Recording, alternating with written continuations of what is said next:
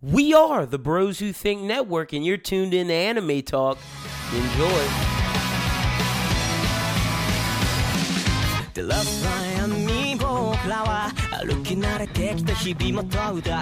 Hello, ladies and gentlemen, and welcome to another episode of Hashtag Anime Talk. This is episode 32. I'm your host, Mr. Lyndon Burton, joined as always by my co host, Mr. Chrissa SJE. Chrissa, the people, yo, shout out to the fans. I got to shout out to the people right quick because sure. they have been asking on Twitter, they've asked on SoundCloud, Facebook, when are the anime talk boys coming back? And ladies and gentlemen, we are back from our break. And yeah, anime talk is back. So the people been asking for us, Chrissa. man, it feels like forever because it's like when you think about it, when we drop every two, like every two weeks, four weeks is like a month. You know what yeah, I'm saying? yeah, no, it's been since before the week before MechaCon because we were sure. supposed we were supposed to release on MechaCon week. We took the break to go to MechaCon. Yeah, because we didn't we didn't release till the week before, like two weeks before MechaCon. Yeah, that, right. that was the last episode. you right. because we were supposed to release on MechaCon week. Speaking of MechaCon, shout out to everybody that came up to us, that talked to us at MechaCon. Shout out to all the people. I believe we have some fan clips of questions we asked fans, but if if not, I still I just want to say thank you to everybody. Did you enjoy yourself at MechaCon? I had a blast because that was my first convention I ever went to, and uh, it made a it made a lasting uh impression on cons. Like I ain't gonna lie, I didn't think conventions. I I had a feeling conventions was gonna be like this, and this is a slight work one, but I didn't think it was gonna be this crazy. Like when I Yeah. turned to my left, I saw cosplayers. When I turned to my right, I saw cosplayers. When I looked for somebody who wasn't cosplaying, it was somebody in like the dopest anime drip like of all time. Real. It, it was crazy. I feel like I linked up with a lot of different weebs and just a lot of different uh, nerds because it wasn't just strictly anime fans over there. It was majority. game fans. It was like ninety percent anime fans. But I ain't gonna lie, the people who I linked up with, I made a lot of connections, networking, and also made a lot of uh, friendships. I'm looking to, I'm looking forward to seeing a few people when I go back over there, and just uh, plus, you know, I'm a merch nigga. yeah. So just going in that merch fucking it's like a plethora. I feel like it was in a mall of anime merch for a quick second. Oh no! If you're an anime fan, like I literally was, I told my girlfriend when I got back, I was like, "Damn, I wish I could have got like six figures." Like there were like a Luffy figure I wanted, a Deku figure I wanted, a Naruto figure. They, they had everything. Like if you're a, a Yusuke figure, I was like, "This stuff is beautiful, man." Bro, They like it. it I will say this: anime cons are amazing for like anime fans and people who really love anime because it gives you a place where I know in your normal day to day, you might not have someone you can talk to about liking One Piece, but there you'll find someone that likes One Piece. Oh, you'll yeah. find someone that likes Naruto. You'll find someone that likes the obscure, ecchi shit that you like, or the obscure slice of life, or even the obscure action. There's they're just anime fans galore there. I saw people cosplaying as people who I would never expect. It's to the point where I can't even name you somebody because it's somebody who is so obscure that I would never think somebody would. Like I saw Shin Chan. Damn, you saw Shin Chan? I, Yeah. I didn't even see Shin Chan. I saw Shin Chan. Bro, I saw some dope cosplayers. Uh, I'm trying to forget. I'm trying to remember their name. I know I, I followed a couple of them on Instagram, but uh, there was one dude out there like the first day, like I think it was Friday. I think it was yeah, it was the first day. It had to be Friday. Yeah. But uh, dude cosplayed as Stain, bro. As, oh, I didn't see no Bruh, stains. That nigga was one of the coolest fucking cosplayers because his costume was like so accurate. Like, Real. That's like the Kakashi I saw. His was pretty with his silver hair and even had the uh, Sharingan and the thing closed. His was pretty far. I saw a dope Yusuke Urameshi too. Real. That's lit. Bro, we shot like uh we the first day we had shot the video from uh my senpai song. So like I was trying to like uh be on the floor uh trying to reach out to as many people like, hey, you want to be in the video? Come get in the video, hop in the video. Let me let me just do a quick clip with you like in your cosplay. So I got a bunch of people, like I got a bunch of videos with a bunch of people, but I tried to pick like some of the the best, best cosplayers. And yeah. I didn't get nearly as many as I saw. Like I saw probably a, a good hundred of the best cosplays I've ever seen in in life, like being online or offline. I've seen some of the best cosplay there, but I only got like maybe like 10, 15 of the people on on footage. But it was just fun being there and just seeing that, like having that energy around me, like how you said, you move around in real life and the motherfuckers, you can't necessarily wear a fucking Shin Chan shirt and everybody see it and know what the fuck that is. But Yeah. the motherfuckers, it might be one person in a in a room full of like 20 people who will see a shirt and be like, ah, Yeah, and just fuck. Yeah. And you might be able to link with that person. But out there, it was like normal. It was, it was like I, I didn't feel like the odd man out. I felt like at home. Yeah, it felt like the community. One hundred percent. Also, yo, you said something about Senpai. Ladies and gentlemen, Chris's album, Weeb God, just dropped. Round of applause. Yes, last is last time we talked. We will definitely go into it because I told you we'll talk about it. This will be the quasi interview because it's not gonna be on the main show. I'll be plug that we'll, later. We'll talk about it at the end of the show because I want to ask him some questions. Of course, Mm-hmm. got to get in my interview bag. But until then, let's get into anime talk because we got a lot to go over, a lot to review. Bro, I'm so We've been- excited. we haven't talked about Demon Slayer. It's been three episodes, maybe even four at this point. Fire Force has been three. It's been a hot little minute. And the way we're gonna do this, we're just gonna cover. Like I'm gonna just say the episodes we're gonna review, like talk about, and we're just gonna cover the main points of For those sure, things. sure. Like we're not gonna inter- inter- uh, review each episode separately. Man. We're gonna talk about the arc. you already said it, but I gotta stress, bro, how excited I am to do this because like four weeks is a long. yeah, it's been it's been too long, ladies and gentlemen. I, I like. Even though I do the Bros Who Think podcast weekly, I do Bros Who Binge weekly. I help on prime time every here and there. Miss, I miss doing the show. Like I real. love talking to you guys about anime. I love the community, and like I said, shout out to everybody who asked when the Anime Talk boys are coming back. We are back, and with that being said, let's get into story one. While we were gone, My Hero Academia, Hero Rising dropped a trailer. We also have list on the crew. The director is Nagasaki Kenji. The character designer is Umakoshi Yosh, uh, Yoshihiko. The screenwriter is Kuroda Yusuke. Music is by Hayashi Yuki. And the creative supervisor, of course, is Horikoshi. And this is the description of the movie. The story takes place on a cold winter night where the snow battle between heroes unfold. Without knowing without without else knowing something quietly wakes up and leaves the area. During that time deku and the other students of ua academy class 1a are told by the retired number one hero all might that they will be part of a project to raise the next generation of heroes. They are sent to do hero work for a short time at a warm island in the south of japan. Deku and the others busy they have time to relax as well. However this calmness is soon to be disturbed as villains suddenly make their appearance on the island. One by one they begin begin destroying the facilities around the island and the one who commands them goes by the name of nine. That night something awakens there. Deku and bakugo and the rest of class a members will need to combine their strength to overcome the villain nine. Why does nine attack this island? Can deku and the other class heroes protect the citizens of the island against the villain nine? Uh krista how do you feel about this trailer the description are you ready for the my hero academia movie man. Like I was saying, I was saying like right before we recorded, bro. I was like, man, this is one of them fucking them movies. That's all I had to hear was my hero movie. All right, check. Where where, where can I buy the pre-sale tickets? You know what I'm saying? Like I need that. I need to see that. And just the shit that I've been hearing, like people talk about, like how my heroes uh maybe coming to a close soon, and all kind of stuff of that nature, and just hinting what the um and my hero is a fucking franchise, ain't Yeah, like I feel like if, if anything, it's the begin, the end of the beginning part of the story. Yeah, we're gonna get to the Shippuden, and I feel like we may even have something after Shippuden. Like I feel like we may have adults or even a spinoff, another spinoff. just because I feel like with my hero so far, we, with the show, we haven't been getting much filler. We all killer, no filler.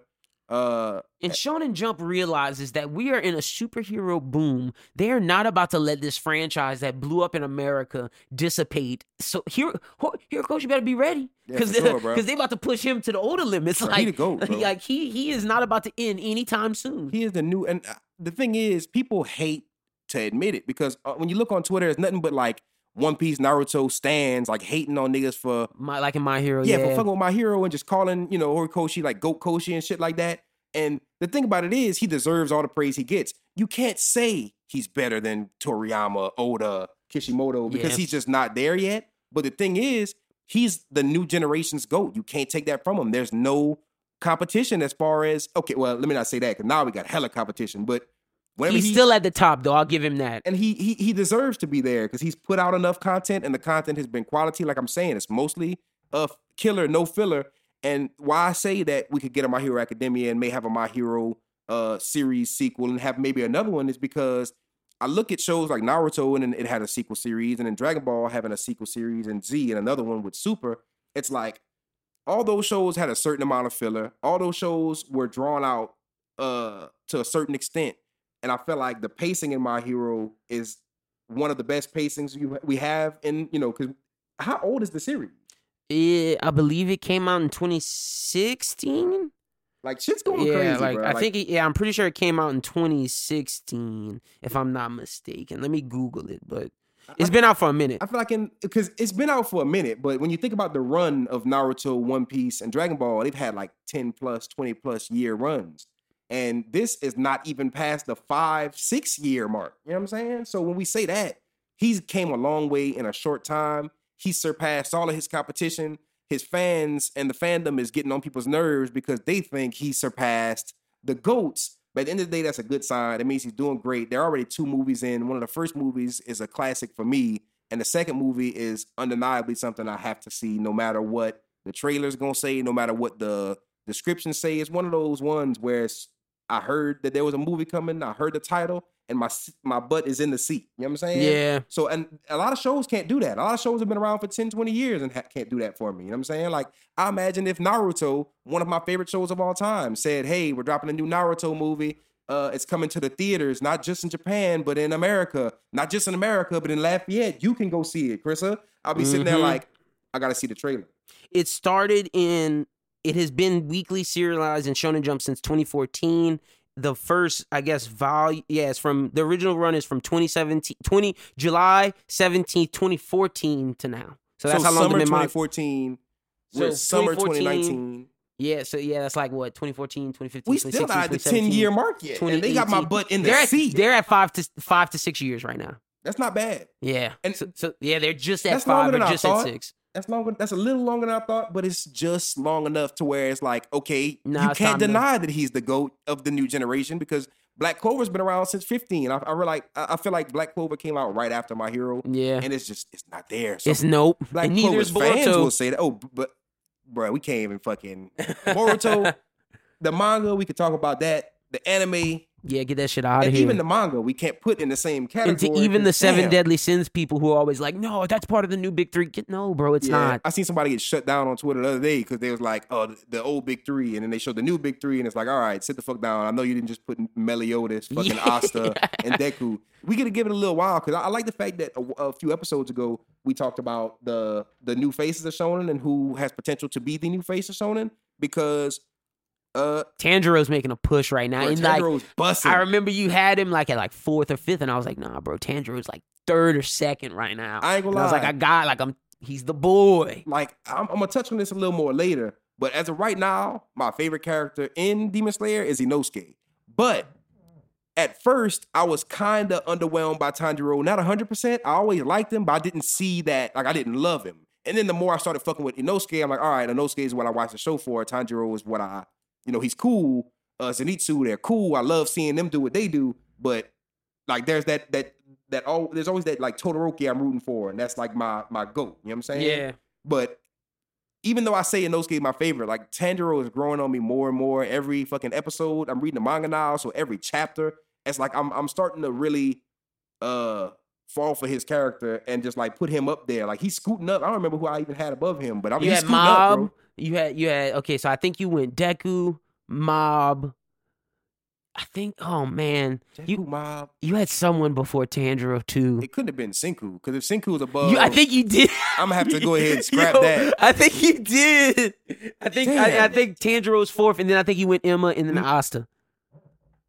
Or I you might may- have. I may have you put may Emma have, before you, might- you, you may have put Asta before Tanjiro too, just ah, because cou- I can't. I couldn't. Have, I, I take that back 100. percent because I yeah Tanjiro passed up because I remember I was because I because the boy I was like bro just wait Tanjiro is the one Like I, I really feel that there's no big three no more. I'm, I feel that statement, and like now, if we were forced to, like back in the day, okay, the big three is fucking Ichigo, Luffy, Naruto. Some people threw uh, Goku. Well, I'll say this because of the Promised Neverland news that's coming up.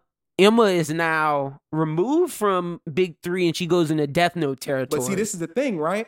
Uh, the manga. What I don't know what chapter the manga's in, hundred something. Uh, the thing about it is the anime. Uh, we were talking about how you you you read the manga, Yeah. and um, I'm like stopped where the anime is stopped. So I'm thinking that uh the next few chapters of the manga are gonna be the next few episodes, but it it could be like the the whole next season could be the next few chapters. Yeah. So- it, it just depends. I feel like the longevity of um, Promise Neverland could be stretched depending on how quick they give us these uh, these seasons. Because the anime, like with Demon Slayer, we got 24 episodes. With Promise Neverland, we got 12, and we we gotta wait till next year for the next 12. So if they keep going at this pace, we may not finish Promise Neverland anime until a couple years down the line. But okay, I agree with that point. I can see that point. But in terms of what made a big three a big three, I felt like longevity oh, you are was right. was a thing. I felt like the amount of character development and as of now, the only ones with that potential is Deku number one. Tanjiro's ob- Tanjiro to me is in that second spot. hmm He's in that whether you want to say Luffy was one, Naruto was two, or Naruto was one, Luffy was two. He's in that two spot with Mhm. Deku firmly in one. The question is who's three. Black Clover fans don't get on my ass because some people got on my ass on Twitter like Asta should be three. To me, Asta's not three. To me, Asta had potential to be three, but they didn't execute on that potential. And there's other possible threes that could be Asta is like Natsu for me, and but like a better Natsu, yeah, for sure. like a be- like a way better Natsu. Black But- Clover but- is that kind of show to me, like a like a fairy tale. Like, like I really like Black Clover though. That's no shade on. It. And it. I like Fairy Tail. A lot of people shit on Fairy Tail. Yeah, me but too. I did like Fairy Tail. But you see with Fairy it's just not big three. Something I didn't realize. Nobody dies in it. Yeah, because it's not It's really serious. Yeah, it's not. In Black Clover, it's kind of getting to that range. Okay. Like it, it it really is kind of getting to that, that fairy tale range. I'm gonna say that, and if you've watched the recent episodes or you know the recent chapters, you know why I say Like, that. See, when I watch Fairy Tail, I'm like, I love Fairy Tail, but for people to put Fairy Tail in their top five and their big three, That's even though we're not crazy. talking Shonen Jump, it's like, nah, it's not there. Yeah, you are. Like Natsu is cool. would Natsu you is put not third? Luffy. Third, I feel like we we haven't seen third. You yet. feel like we don't have the third. I feel like we may have the third, and not know it. Like it may be Samurai Eight Hachimaru. Yeah, it might be Hachimaru. Uh, Maybe I like I gave up. I like we, I remember I saw the tweet and I was like, it could be Hachimaru, it could be the Jujutsu Kaisen because that anime is coming soon. and I feel like Chainsaw Man has to be on the way as well. Jujutsu Kaisen and uh, Chainsaw Man. we also have. Shinra, who we don't know what's gonna happen with Fire Ah, Force, Shinra. and Shinra has possibilities. Like, cause I really like Shinra. That's a big name, and uh, it seems like a heavy hitter. Like a lot of people are head over heels for Fire Force. Bro, I love Fire Force. Like, I like we'll get to it with a question later down. Yeah, I'm gonna just wait. We'll talk about this when we get For to sure. further questions. But let's get to the next topic. Sorry to go off tangent, but we haven't been talked to you guys in a while. And basically, And- we just, we hype as fuck Yeah, my hero. Y'all already knew that. yeah, my bro, like season four, the Chisaki arc, aka Overhaul. This is the best arc. I'm I'm willing to go on paper.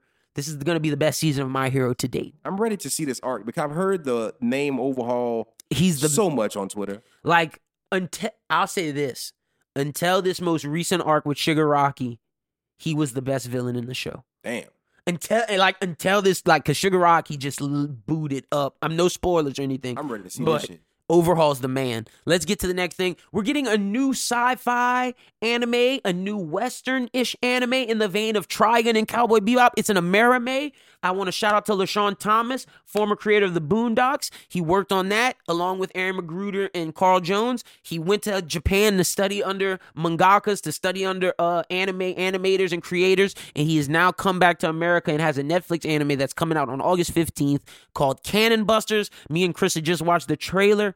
Chris, are you excited for this America? I'm super excited for it. As soon as you told me, like, and this is the thing. I, before we talked about it today, I've seen.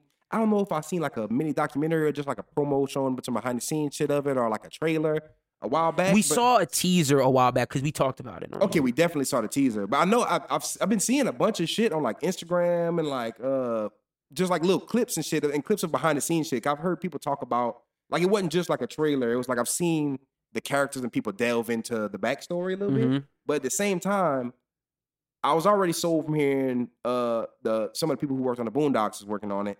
But whenever I actually saw what they put together, this I feel like this has potential to be one of the best Amerimes of all time, just because of off of the strength of quality and Yeah. like when you watch Avatar, you you could tell it's heavily anime influenced, but it doesn't look close enough to anime to This be considered an anime. Like this, dude one went to Japan. people. Like, yeah, like this. I feel like he took his Boondocks comedy and took an uh, anime and just because Boondocks was really like if you watch the action seasons in Boondocks with Huey and and like when he's actually doing his kung fu, that was anime. Like one, sure. nobody can ever tell me like if you ask me what's the best Amerime up to this date, I might not say I used to say Avatar: The Last Airbender. I might say Boondocks because Boondocks was heavily inspired by anime, which people don't want to give it credit for. It, it definitely was. But the only reason why I say this has potential to be the best Oh, it does. No, I'm not uh, disagreeing with that. And the, the, the reason why I say that is because, um, as, when as far as quality goes, when you watch Boondocks, when you watch Avatar, I'm trying to think of other Amerime. Um, Uh, what else would you put in there?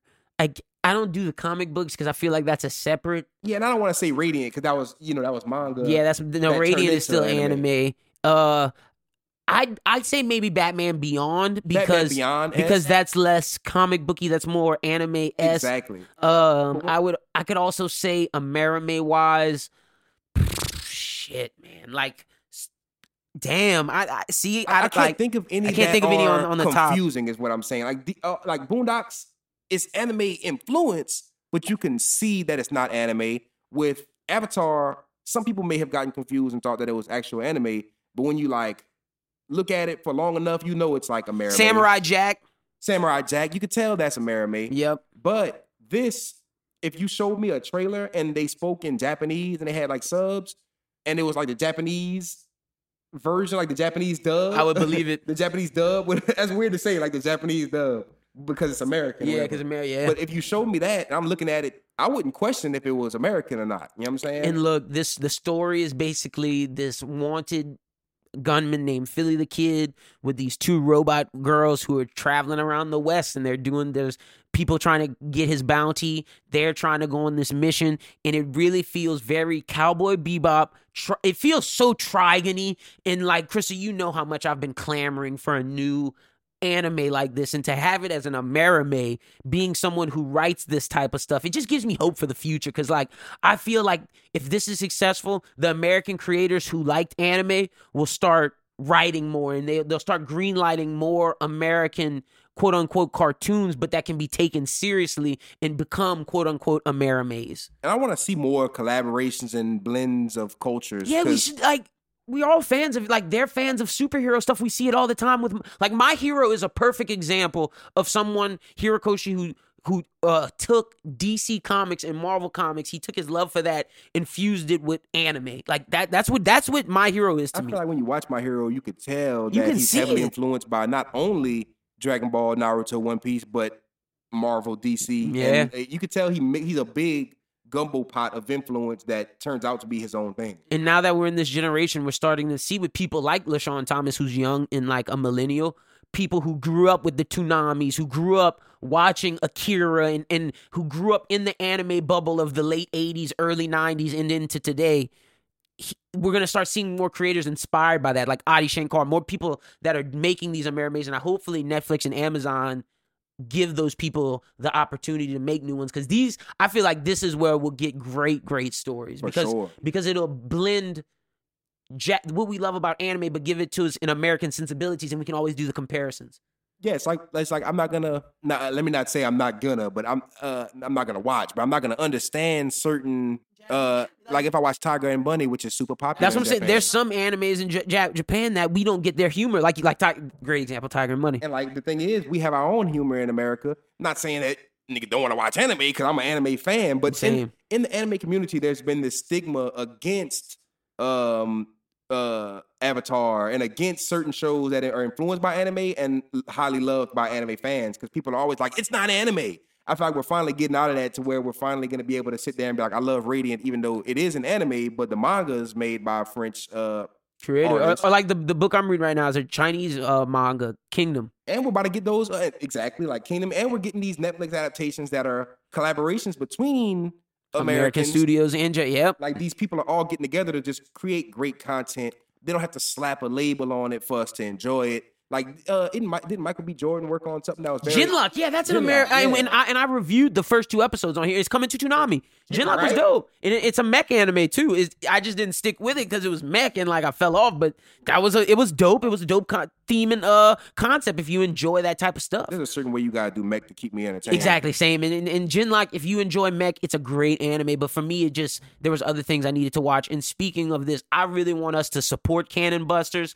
I'm, we're gonna review it. Like we might not review it week to week, but me and Crystal will make sure we watch it within the span of two weeks, so we can bring in a review Oh, I'm for watching you. that. That's one of the like, ones that as the episodes drop, I'm gonna be watching it. not only because it's an Amerime, but because it's a black creator, I really want to support it because like we don't see a lot of African Americans in like we don't see African Americans in anime, let alone we see them being the ones who create the anime. Yeah. And like as people like me and you who want to write mangas and want to write comics, like I gotta support this guy. Oh yeah, Like 100%. And if you are out there an aspiring mangaka or inspiring comic book artist and you have a comic out on wherever you if you have it on the internet, whatever, and you want us to support it, hit us up at broswhothink.com at outlook bros who think at outlook.com and me and chris will read it and we might interview you on the show. So For sure, for sure. send it, send it in. on that topic, plug real quick. Shout out my bro, uh, Fluffy Fly Art, uh, Fluffy Fly Kid. He's you know what I'm saying on uh Instagram. He uh he has his own American. He, he's a mangaka. He has his own American manga uh, called Space Demon, and I gave the first volume uh, uh a read. That bitch is hard. Like real, I, I'm, I'm gonna check that out. It was hard. I had to plug that real quick just while we're on the topic. No, one hundred percent. The next up we have this is a trailer that was. Oh no no no no! I lied to you guys. Next up we have recently Sh- Weekly Shonen Jump put out a brand new issue, and it was told the fans were told this. And now for everybody who's watching the anime and have not read the manga, don't worry, I'm not spoiling anything. But the Promised Neverland is entering its climax of the final arc, and I know if you're like, well, Lyndon, you're not talking about the manga. No, this is important for the uh, anime viewers as well. The note was written by uh, written after the hype of the latest chapter, which creators Kawai Shirai, I'm sorry if I pronounced your name wrong. I'm so sorry. And, Pu- and Pazuka Demizu put out the pair uh, pushed the mon- the manga into the final arc last fall, and it was then that Shirai said that Promise Neverland would not extend too much further. In fact, the manga would end with with an ideal 20 to 30 volumes. And with that being said, it's getting into its final arc the climax the climax of its final arc Carissa how do you feel that knowing that Promise Neverland the manga is about to end does this sadden you? Does this excite you? And being that you watch the anime and you don't read the manga it shows you that you have a finite amount of episodes coming. It shows the end of a tunnel soon. How do you feel about this? And this goes to the big 3 conversation. Longevity matters when it comes to the big 3 and that's why I don't know if Emma can be on it. That's what I was waiting to say. Conti- Cont- how do you feel about this news? it raised it, it got an eyebrow raise for me just because on one hand I'm like, ouch, no more Promise Neverland. On the other hand, I'm like, okay, I'm Let's an anime watcher. yeah. They gave me 12 episodes, and I'm not gonna get another 12 episodes until next year. I tried to read the manga. It it didn't have the same appeal to me as the anime. It wasn't until I watched the anime and then went back and tried to reread the manga that, uh, that I watched in anime form that I realized uh, I'm, I'd much rather like to watch this rather than read it uh, it's cool to go back and reread what I've watched, but taking it in for the first time, I want to watch it. And being the fact that we're getting these uh, very short, spread out um, seasons, I don't want to be watching this into my 40s. You know what I'm saying? Yeah. Like, uh, Promise Neverland specifically. Like I could probably watch Demon Slayer into my 40s, depending on how it goes. My Hero, depending on how it goes. But um, at the same time, I am one of those people who's like, okay, I love long running shonen. But at the same time, you're Some always somebody who still isn't caught up to One Piece, somebody who still isn't caught up with a, with JoJo, Bleach. uh, Bleach for sure. So the long running, I, I was scared of One Piece uh, Bleach at first because of the length, and I do realize there are certain things that I haven't watched yet that are at 300 plus episodes that I could pace myself at watching. Like One Piece is one of those stories that now I'm feeling the pressure to catch up. But before I was watching it at my own pace. I started watching it in 2015. I was watching here and there. I wasn't like pummeling, pummeling through episodes, but there was there was nights where I like flew through arcs and Hunter Hunter I finished reasonably fast. But I'm one of those big people who I'm like, look, long episode, uh, long episodes, long uh, animes don't necessarily equate great, to yep. great anime, and Nope, short ones don't necessarily mean bad because Death Note is one of the first episode uh, anime Note. that I've seen super short, Full Metal Alchemist Brotherhood. just like a long movie basically. Uh, like Full Metal Alchemist Brotherhood, Yu Yu Hakusho, Oh, Death Note, uh, Code Geass, uh, sure. Hunter x Hunter. Even though it's not fully finished, and that could be argued to- that it's a, Parasite. exactly. Uh, Gangsta. We only got Gangsta, one season. sure. Gangsta and Bloodline are two ones that I always Cowboy say- Bebop. Yeah, Cowboy Bebop. Epic. Trigun. Like Cowboy Bebop is classic in the what twenty episodes it had. 24? Yeah, it, 24, if even. If even. Like, in, in Trigun only had, like, I believe 40 something, 50 something. And Watanabe is good at those like little one shot, quick one season Yep. Classics. But at the same time, I understand Pro- uh, Promise Neverland isn't going to be a one season classic. But I'm, I'm kind of glad that it's doing this because this story is not your typical shonen, and it's it's in the Death Note category. We always knew it was, but not this one's not a big three. Like to be the new big three, it, it has to have the qualifications of long running as well as connect to different like Promise Neverland is one of those ones for like yeah anybody can like it but for anime fans it's a it's an anime fan's favorite anime if that makes like you know how when people say he's your rapper's favorite rapper like it's an anime fan's favorite For sure. anime like it like it, it just changed. It was such a breath of fresh air when i started reading it.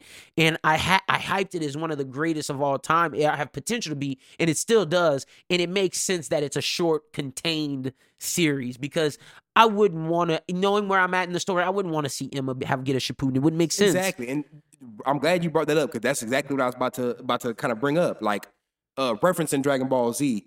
Um, one of my favorite series. I love. some people could say that was over dragon ball z has been Oh, stretched out too much It was, but I love Dragon Ball. I love Dragon Ball Z, and I love even GT, and I even love Super. To me, you can give me infinite amounts of Dragon Ball content, and I'm not mad. But Toriyama himself was done with Dragon Ball Z at the Cell Gohan. They were like, I didn't even know, but you could tell because he wanted to pass the torch off to Gohan Exact- and end it, it and was setting Goku's dead. Yeah, and then Shonen Jump was like, Uh, no, no, that's what's gonna happen to Horikoshi. That's why I keep That's saying. happening to Oda right now, but Oda's like literally got his shit Yeah, planned that's out. what I was about to say. See, Oda's gonna Oda- end when he needs to end. Oda's different, man. Because One Piece, the way that it's like, when people when he's when people say it's eighty percent done right now, I'm always I'm thinking like that could be the case, but that twenty percent has to answer everybody's dream. It has to explain the mysteries of the world government. It has to explain the mysteries of the Void Century. He has to get to Raftel, which is the last island, which is where the One Piece is.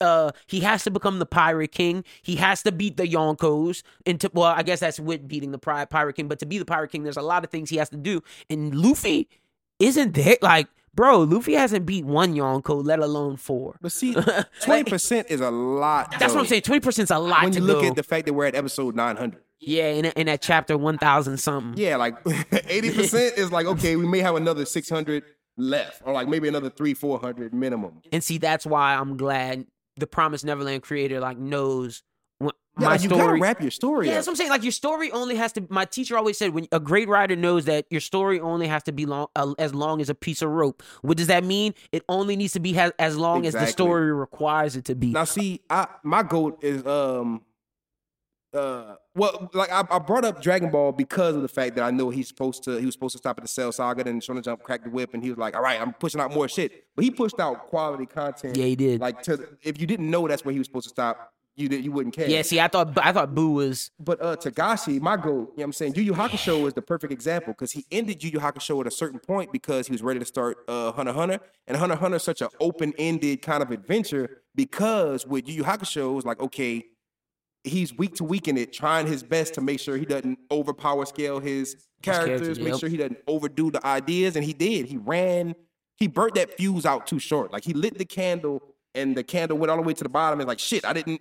It, it could have been. a I lot better. always say, man, you know what I always say? Could have ended that dark tournament and it would have been the perfect like show. Exactly. And I don't know if it was Shonen Jump cracking the whip like they did with uh, Toriyama or if it was just him kind of losing scale of the direction he wanted to And go see, in. I rewatched the stuff. I'm I'm watching the stuff with Sensui right now, and I'm like, damn, I I, I undersell it because I really do like that stuff. Getting into in the, the demon the demon mode stuff, the, his chakra and like his diff like his different attacks, like how his spirit gun gets different energy and he gets his power up. Like I enjoy that stuff, but.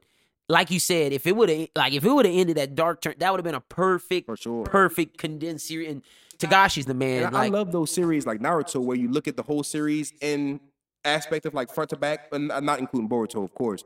But like by the time you get to the end of Naruto, you don't feel like the fucking 500 episodes you watched were a waste because you felt like you were literally watching a story to where he foreshadowed things in the front that you didn't put together till the end to where Yep. it's like, okay, I, I watched a big long movie, a big long story. It doesn't seem like he was just forcing out chapters, forcing out chapters, forcing out chapters, even though it's long.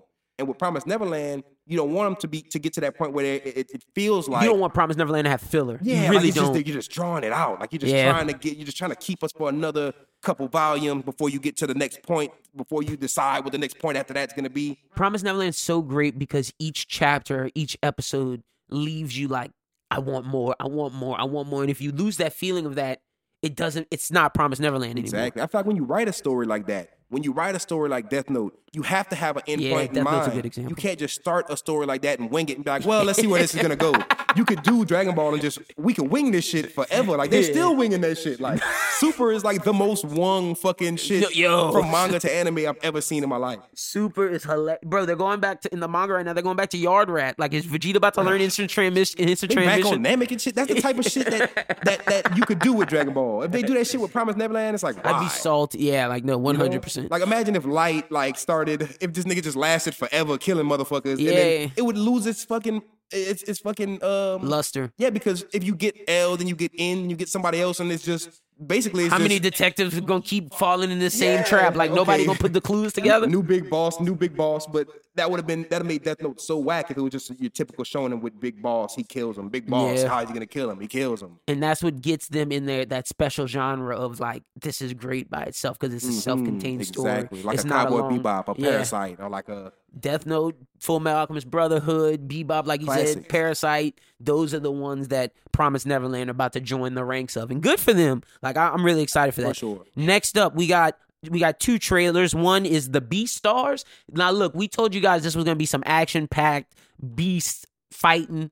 It doesn't look like that. It's either gonna be like a drama s Death Note type thing with animals, or it's gonna be an animal slice of life. We're gonna find out because we didn't get in the new trailer. We didn't have subs, so when the sub trailer comes out, we'll guys let you know. Crystal, what did you think of your first look at Beastars? it was cool. It wasn't what I expected. Yeah. Uh, uh, I know me and you kind of had the same reaction when we first started seeing that like, CG. what? it was like, oh, I Oh yeah, know y'all not to doing say it. that. But it looks isn't it a good looking 3D CG? It looks like they blended pretty well. It looks like they blend CG with non-CG, or, or they do the CG so well. Certain aspects don't look like CG. Certain, sometimes you could definitely tell it's CG, no, one hundred but certain aspects is like, okay, this is not CG overdone. This Yeah. isn't like what fucking Berserk. This is How do you feel about the story not being necessarily beast fighting? Like it might either be a slice of life or a, a drama. I would rather a, a drama kind of story Yeah, versus same. a slice of life. no, I'm with you. And if it's not a drama, I don't know if I'll be watching it. Yeah, if it's not something that can keep my interest from episode to episode, I don't know if I could just watch Adventures of these animal people. Yeah, no, I'm with you. The next trailer we have is Special Crime Investigation Unit 7 or the Metropolitan Police Department Special Division Heinous Crime uh, Investigation Unit 7 Tokunana. I'm gonna just call it Special Crime Investigation Unit That's a 7. mouthful. Yeah, it's a mouthful. But damn, was that trailer hella dope. It's the, it's about these cops that look into it, they're part of the heinous crimes division. So I'm sure they're doing serial killings. They're they're looking at uh religious cults. They're doing all it this is gonna be dope. Crystal, what do you think of the trailer? Uh, definitely. I, I like shit with a lot of action in it, and then I like shit with a lot of samurai swords in it, and I like shit with a lot of gunplay. So Yeah. seeing that you got all these elements, and then it, like uh, I remember you were saying this while we were watching it, like it's hand drawn, two D. Yeah, that's what I'm. Yeah, I miss the like the 2D real world esque and that t- well that take things from the real world and put their own spin on it. It's not necessarily devil fruits in this own world or chakra in this own world. No, it's like Tokyo with cops, but like there's some special twist to it. And and the fact that they're the heinous crimes unit, I want to see how serious this gets. For sure. Because they, they said it's good. They're trying to f- stop some religious cult. So And I'm ready to. fucking crazy. Yeah, no, I'm trying. I'm ready to see that. So that's uh special crime investigation unit special seven. So that's that. The next uh bit of notes we have is Tower of God and Noblesse are two series being adapted, and it appears the news broke at Seoul Comic Con in Korea, uh, courtesy of Yonko. So shout out to Yonko. He broke this news. Want to give credit where credit is due. Tower of God and Noblesse are two of the most popular uh, titles to come out of South Korea. Tower of God is about this is about such. The series follows a boy named the 25th Bam who lives isolated in a cave under a mystery tower. When his friend Rachel goes missing, Bam sneaks into the tower to learn where she has gone. He must prove himself worthy worthy by answer of answers by climbing each level of the deadly structure. So that's Tower of God. Noblesse is the story of a noble named Cadis uh, a trauma de Rizel after he wakes up 800 years in the future, reunited with his companion Frankenstein. Rye enrolls in a local high school and makes friends with a group who vow to help Rye uncover his forgotten past. Krista, do either of these sound interesting to you? They do sound pretty cool. I gotta see them though. You know how I am. I Yeah. gotta see it. the one that interests me more seems like Tower of God because it seems like he's got to fight his way up this to answer his That question one and save his friend. more action packed. The other one seems more drawn, Story-driven. yeah, story driven, exactly. But that's all the news we have for today, ladies and gentlemen. The next thing we're going into is this week's discussion and questions. We will do the review at the end. For the first bit of discussion, I want to bring up something to Krista that me and him both saw over Twitter, and something that we're seeing more in the culture of anime. And I wanted to bring this up now before it got out of hand and everybody's gonna be like, why y'all talk why did why are y'all talking about this now? Like these people have been doing this. No, they haven't. Let's talk about Not like right now. yeah, let's talk about the people using anime culture or people trying to jump in and let me not say use, but people trying to jump into anime culture and well, no, I'm gonna say use because it's different with blogs and and different publications. They're trying to get the anime fans in their in their pandering. I don't necessarily know if the people behind the My Mixtapes Twitter likes anime or the people behind the No Jumper Twitter. It just seems like they're doing that to attract the anime fan base and community because they're seeing raps using more of it. They're seeing more people in the community, and that kind of rubs me the wrong way. It definitely rubbed me the wrong way. And see, this is why. You got me questioning shit. Like when Yeah. I, I remember a few years ago, I what was it, 2015. I started seeing Arby's plug the fuck out of their shit with anime, Anime, yep. right? And I'm sitting there like, oh shit, Arby got a Twitter. I mean, Arby's got a Twitter. I'm like, oh shit, did they just post a picture of their food next to Yu Yu Hakusho? Oh my god, it's my favorite anime. Yeah, shout out to them for putting on for the culture. then I'm seeing they started making it a weekly kind of thing, or like a every other day they're posting posts of their food with anime type shit. And I'm like, wait, are they doing these Burger King kind of things where they're unrolling toys, like exclusive like Pokemon cards type shit? And it's like they weren't. So I'm sitting there like, okay, still cool. I fucks with it. That's years ago when I first started noticing it. Now I'm seeing all this other shit. And like you From said, Kim it feels like either they're pandering Yeah. or they're monetizing, like they're using anime for a monetary gain. and either way is bad. Either way is bad, especially because see me, a lot of people like to, I'm not saying a lot of people, but me personally, I, I like to consider myself not a part of that, even though I am a rapper who monetizes off of uh, my music. same pod. I mean, look, we're doing a podcast, but I like to believe that in terms of just like your, if people listen to Weeb God or people listen to us at Anime Talk, forget that we go to MechaCon, forget that we go out into the community. If people listen to either us on here or your project by itself, I hope that they can hear. I hope we show how much we love it in the way we speak about it or in the way you rap about it. Like if people can't tell that, then they're like, I don't want to say they're crazy or maybe we're just not doing it. I see. I feel like they they they Oh, hear yeah. it, and that's why I don't feel like we're pandering because you can t- like, bro. I don't care if people if people think I'm pandering, whatever. But they weren't there with me when I was five years old in my house watching. Not like And people are always gonna say it.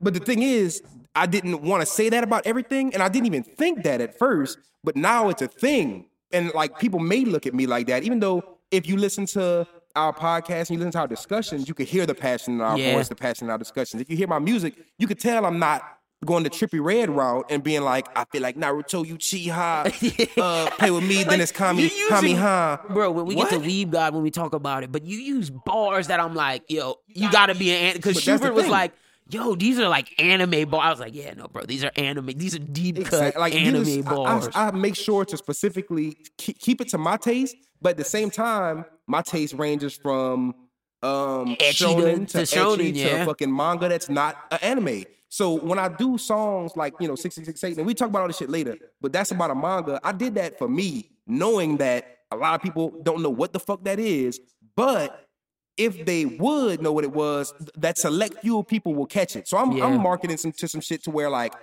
I'm not sitting there like Waka Flocka suck my Dragon Balls, bitch, call me Goku. Not saying no- nothing about him. That's before that was the wave. He, I, I feel like that was authentic.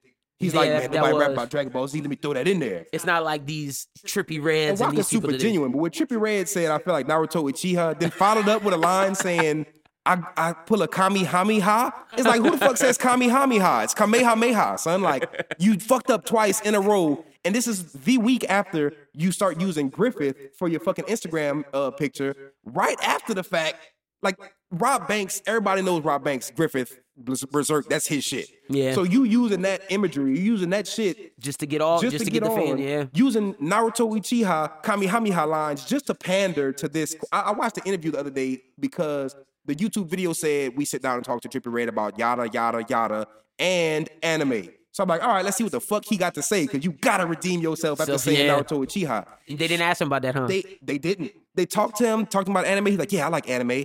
We're not talking about nothing. Like when we talk, we get into deep, in-depth, passionate conversations because we give a fuck about this shit. We gave a fuck about this shit before we started making music. Even talking podcasts. about it, yeah.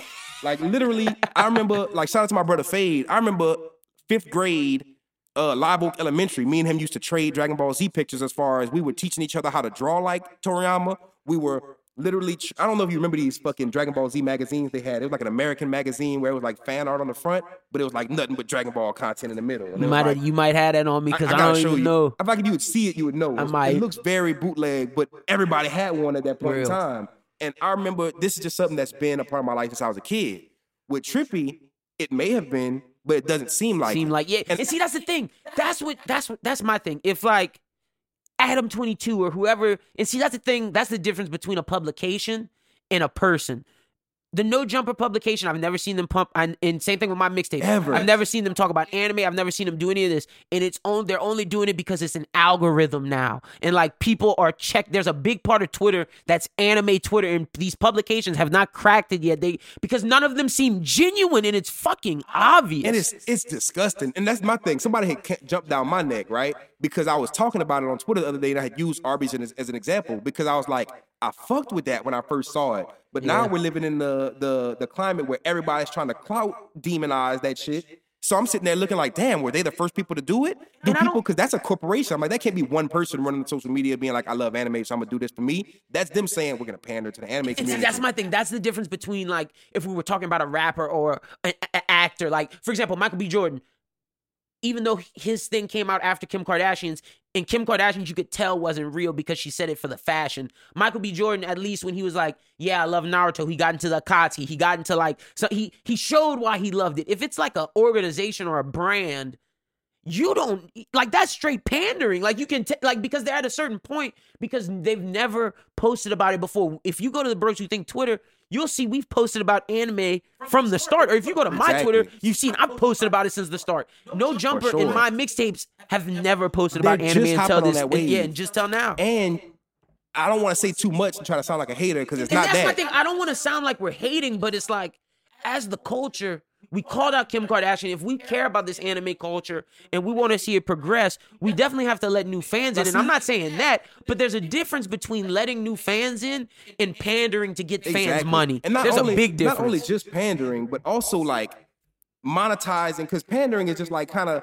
using that to like bring them into and your then, shit. well, then at the same time, once they bring them in, monetize off of that that view and that Exactly. and that belief, that false belief that oh, if I watch this, they're gonna talk about anime when in reality they're fucking not. Now, see, with me, I may give Kim Kardashian a pass, n- maybe not. But the thing with me is the genuinity or the the way you're using it, right? Like with the Trippie, I get mad because you're going extra to be like, I'm gonna rap about this in freestyles.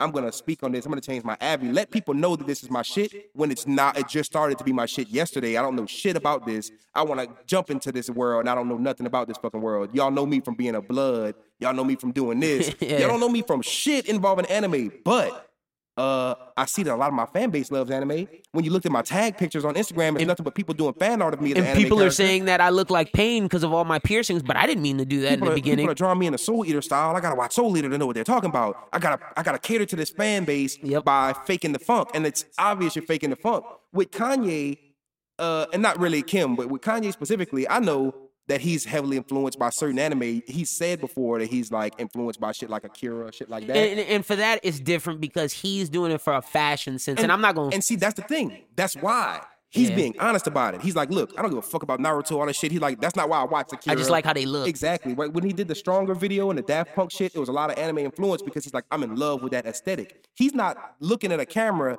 and being like, oh yeah, I love anime. Naruto, my shit. Dragon Ball, my shit. Berserk, Yeah. my shit. He's sitting there like, I don't know what none of that shit is, but as far as the aesthetic of anime, I like that, and that's what made me appeal, uh, attract to that. So then when you see him use it, he's not gonna cross that line. Yeah, he won't. You're won't. gonna see him drop a fucking album and call himself Kanye Uzumaki. Yeah. You know what I'm saying? Because he knows that's not his bag. Yo. He he is one of the people who trendsetted the fashion game to be like, I'm one of the first niggas to really stand up in the rap game. Niggas have rapped about fashion, but I'm the first nigga to stand up and be like, Yeah. I'm a backpack rapper. It's what there would be no fucking backpack rappers without me starting that shit. Yeah, and he's no- evolved since then, but he's evolved to having Yeezys and being a, a pillar in the fucking fashion. Uh, he's yeah, a fashion he now- icon yeah, as much he's as a rapper fashion. Yep, he's a designer. that's because you could tell the passion. So nobody says when he tries to jock anime because he's not. He's not a culture vulture. yeah, now, no, it's just like inspirations for his clothes. I, I definitely Now, don't now, like now maybe, now maybe Japanese people could have a beef with that. Yeah, Because Japanese that, people 'cause may. that, that's not my. I can't pick that fight. But, But- that that could be a fight for somebody saying he's vulturing their style. But that's for that culture. Exactly. In terms of anime and people using anime to get views or using anime for clout, or I'm gonna call that because that's my community, and I just feel like I've never seen No Jumper on my, especially my my we mixtapes. gotta touch that real quick. But see, this is my thing, right? With the with the with the people and the rappers, because you know me, I'm an anime rapper. I hate the shit being oversaturated. I hate when I see Trippie Redd. It's almost like you're mocking my shit. And I fuck with Yeah. Trippie Redd. That's one of my favorite artists. I, I I don't want it to sound like I don't like that nigga. It's just this one thing that I don't agree with. But I do fuck with him, fuck with his music, unless he's rapping about Naruto Uchiha. But uh. What I'm saying about him is, and the uh, authenticity of, of it, and the reason why I reference Kanye is because you'll hear him and you'll hear me say that and think that I just don't like people using it. But I see Uzi, who's from day one, you can tell. you could tell he's just an anime fan. He's never overly cling to it, and he's never overly tried to pander to the community. Uzi's just always worn his interest on his sleeve Shit, look day at one. look at Joey. Joey, like Joey's an anime fan. He may use some bars here or there, but he doesn't go out of his way. When people ask him, he's like, "Bro, I've been watching Dragon Ball," and you could tell Mm-hmm. that Joey's like a big Dragon Ball Z fan. He might not be a Naruto Mm-hmm. fan. He might not be these other things, but you know he knows everything about Dragon Ball Z, and he fucks with that. He's not about to cancel his tour dates to stay in the house and binge these uh, animes just so he could talk about them and rap about them. Yeah, He's not like facts. doing it just to monetize off it. It's something he's passionate about. Now we gotta get into the fucking like when you look the at the organization, the corporations. no jumper, fuck that shit. Cause y'all niggas, y'all know yet y'all only doing that because y'all know niggas like Chapo, niggas like Xavier Wulf, niggas like Rob Banks fuck with this shit. And I'm not hating on no jumper. I love no jumper, but I know that Adam trying to tap into the anime rappers. That's what exactly trying like Adam 22 is not the, the main no. nigga who's running that that social media. So somebody on that team is sitting there like, okay, Chapo fucks with anime, you know, the anime rap Yeah. community. They're trying to pander to that. So that I'll maybe excuse because no jumper is one of those new wavy people to who- trying to stay on the new wave. Yeah. my mixtapes, I, I know for working What with Rich fuck? Homie, Thug. Like I've never, I can't associate fuck? anything with my Harold website that's like Dat Piff. What the fuck? They're just trying to get people to So- go to that website because Yes. nobody gets their music from there. Download my app. Here's some anime shit. We don't have no anime shit on Yeah, the app. no- but download the app. And son, that's that's what really fucks with me. Because it's like y'all are trying to push for niggas to download your app. With no jumper, they're a channel. They're Yeah. a big organization. They do they merch. could maybe they could maybe do an anime show later down the line. they could do a lot involving Yeah. anime. They'll probably have rap anime influence shit on their channel. They do a lot. But as far as my uh my mixtapes, right? These niggas posted a list of the best anime of all time. We can't talk about this without touching that exact list. These niggas had Dragon Ball number one, Naruto number two. Attack on Titan number three. Yeah. Uh, One Piece four. but after that, It was like you put One Punch Man. like the, everything else was understandable, but you put One Punch Man, Attack on Titan, and Sword Art Online on your top ten animes of all time list. You probably googled some shit. You you probably you had to have googled some shit, but you have Sword Art Online in your top ten greatest anime of all time, and not Cowboy Bebop, and you're pandering that to anime fans. You think niggas gonna be like, the first like I, I was typing in to get to the list and the most the most recent comment on it this is the most normie shit i've ever seen in my life stop watching anime It's like you think niggas not gonna sit there and be like, I, I can't believe somebody made that with the with the Watch mindset. Look, look, let me give you the list. One, Dragon Ball Z. Two, Naruto. Three, Attack on Titan. Four, One Piece. I lied. Five, My Hero. So that that shows that like they what five like and we just we just bigged up Horikoshi for like. 20 minutes, but me and Chris both would not put Not there one. yet. We would not put my hero in top five. It could maybe be at number 10 at the earliest, Mm-hmm. at the earliest, but like it's in the 15 to 10 range right now at five. Six, One Punch Man. That's not even in the 15 to 10 range. Seven, Bleach. And then eight, Sword Art Online. Like, what the fuck? and, and then the fucked up shit about it is, My Hero could break through top 10 shonen, top 15 shonen. But yeah, they, we're talking all anime. That excludes the Trigun, Black Nigga said Lagoon. of all time. And then they put Isekai on there. They put fucking uh Sword on the Line. They Yep. put fucking uh Where's the Gundam? You know what I'm saying? Where's the Lupin? Where's all the, the Exactly. classics? You don't But- have but, no classics. But they don't know that. They're just paying. They, they literally just Googled best anime, and it, it's literally the first like things that come up. like it's so senseless and it's such a fucking cash grab that so, nobody over there, like nobody on the my mixtapes team, and it's not me shitting on them, but nobody at the my uh, mixtapes team looked at that and was like, whoa, whoa, whoa, wait a minute now. Like, yeah, what are we doing? Like they honestly thought that everybody was gonna be like, "Oh yeah, best list ever." What sort of online? Definitely top nine anime of all time. Like what are y'all? One Punch Man after one season of greatness and one season of the middiest of, mid? Like, bruh, like so y'all gonna tell me that shit is on the top ten of all time, but not Bebop? you put Attack on Titan above One Piece. bruh, they you put literally. you put Dragon Ball Z before Naruto and One Piece. And the look, organization was stupid. You don't even have the big three at the big three. That's, my thing. In the in the and that's not shitting on Dragon Ball Z. Not saying like for everybody who has Dragon Ball Z as their top anime, I'm not shitting on you, but you know how I feel about this. Dragon Ball Z could not be number one. It can't. Top ten, yeah. Yes, top one. yeah. What are we talking? I could even give Dragon Ball Z. Fights? I could even give Dragon Ball Z top five on on nostalgia if I'm really like trying to argue for, sure. But like if we talking best all around from animation to story to like impact, it has impact and it has animation, but that story is is is not up there compared to some of the other stories. Dragon Ball Z could be contender for number one fights, number one comedy. Other than that, number one what? number one most well known anime. exactly. And I'm one of the big people, dog. I'm like when it comes to rap, when it comes to sports, when it comes to anime, I am one of those people that's like, hey, hey, hey, don't get most well known, most popular confused with best. The best, yeah. There's or your favorite. Yeah, or your favorite. I always tell people separate your favorite from the best because I can make a top 10 best list, which shows that I haven't really given a 10 out of 10. Bro, you could make a, a best a best shows a best anime list and have maybe only three shonen in it. Yeah. Like I, and and we're a very shonen heavy podcast because we love shonen and we love everything And Shonen, Shonen Jump is does. big. Shonen and is Sho- big. yeah, and but the like new era of Shonen Jump is next level. you could like Full Metal Alchemist Brotherhood, uh, Bebop, Desert Punk, Trigun, Black Lagoon. But we could both name at Parasite. least 50 to like, 100 that, like that's what I'm saying. There's so many that you could put that could arguably be in the top ten that people don't even know that much. Gundam, uh, Sailor Moon, uh, freaking. I'm trying to think of Banana Fish. I'm trying to think of just ones that people don't even say that are like just great anime. Lupin, cla- like there's classics on classics Mm-hmm. Like on basically, classics. if you're making a top 10 greatest anime of all time list and anime fans are looking at it and every single person, whether like, casual nah. fan or knee deep fan, can tell that that's top 10 animes that you know, you know what I'm saying? Yeah. Top 10 only animes you've ever heard of. Then we're gonna start being like, okay, you look, you're looking a little crazy out here. Yeah, you're looking a little your, shaky. your, your whole fucking the whole foundation of your business is looking a little questionable now. Because if I fuck with you, I'm looking at you like, nigga, are you faking the funk? Have you been faking the funk since day one? yeah, You know what I'm saying? Like when I look at Trippie Redd, I'm like, oh, so you go, you quick to fake it to make it about some anime shit? Are you fake it to make it about your real gangster life shit? You know what I'm saying? Are you faking it to make it about all this? I know certain aspects he's really not, but at the same time, don't try to come jump in a conversation. That's like me literally knowing I'm a big anime fan. I call myself the weeb god. But if I hear some niggas talking about Bleach, I'm not gonna walk in that conversation like, oh yeah, y'all talking about Bleach? Uh, Kenpachi versus Ichigo, best fucking fight I've ever seen. Cause that's the only fuck, that's as far as I've gotten.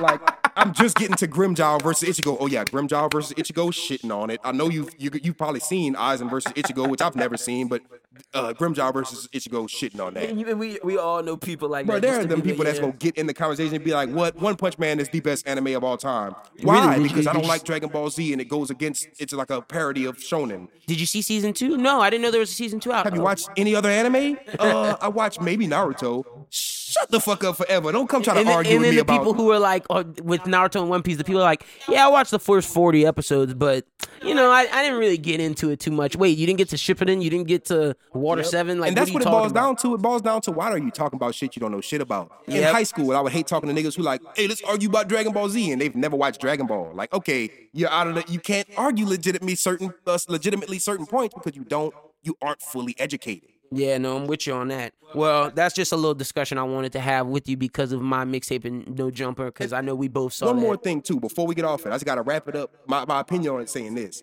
when you do that, you oversaturate real market.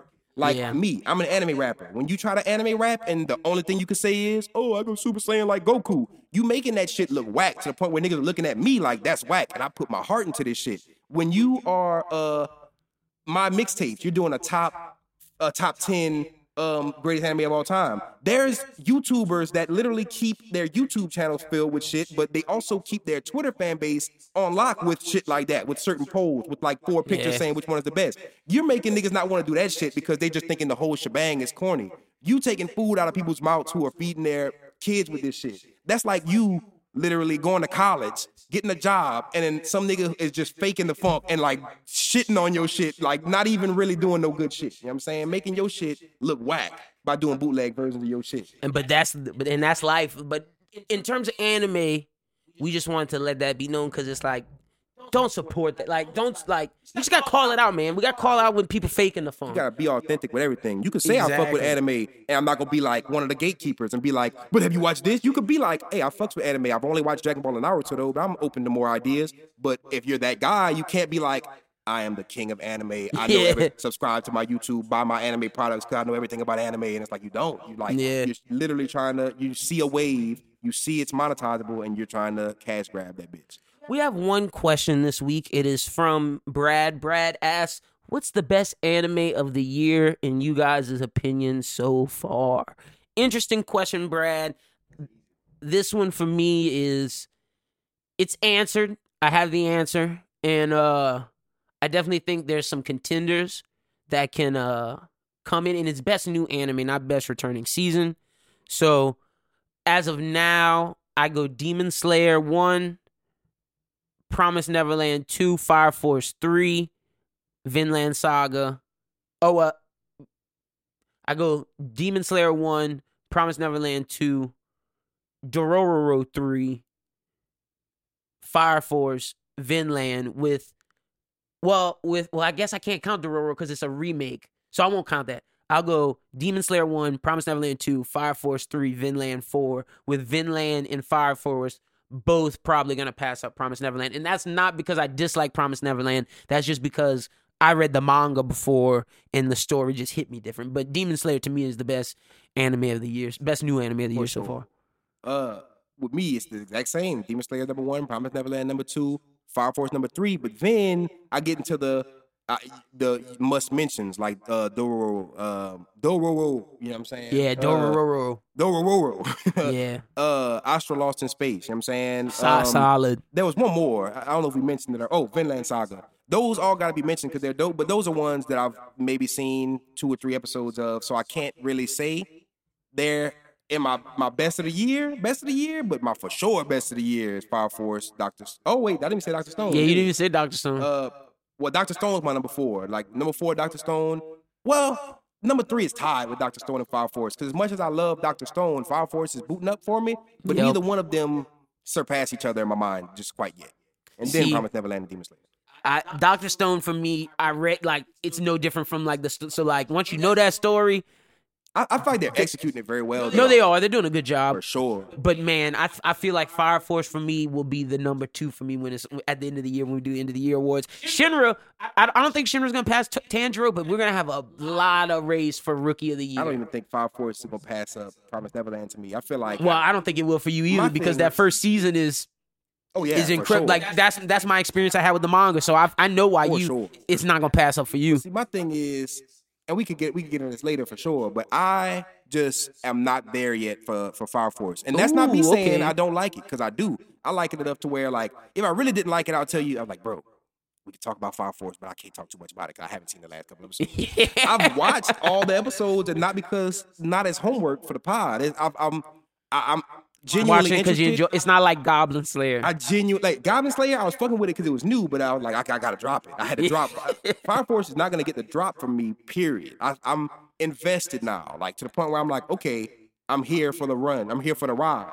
yeah, But at the same time, I'm here for the ride for separate reasons because a lot of I'm, I'm watching Twitter hype this shit up, and to me, it's good. It's top three of the year so far, but I'm still on the fence of like how far is this gonna pull me until I drop it. yeah. The Fire Force manga niggas are really like, yo, y'all don't know what's coming. Like, I read like two chapters ahead of the the most recent episode, so like I, I fuck with, but I don't know what's And coming. it has a lot of And- potential because and- the and first four episodes got me like, oh, Oh, so this hooked. is more than what I thought. like I really love the characters of that show. We'll get into the review when we talk about For that. sure. I don't about how too I really like the the the like the group's characters. Like I really think it's a great cast of characters. But yeah, I don't like the manga people who read it are like, oh, Fire Force top top For top. sure.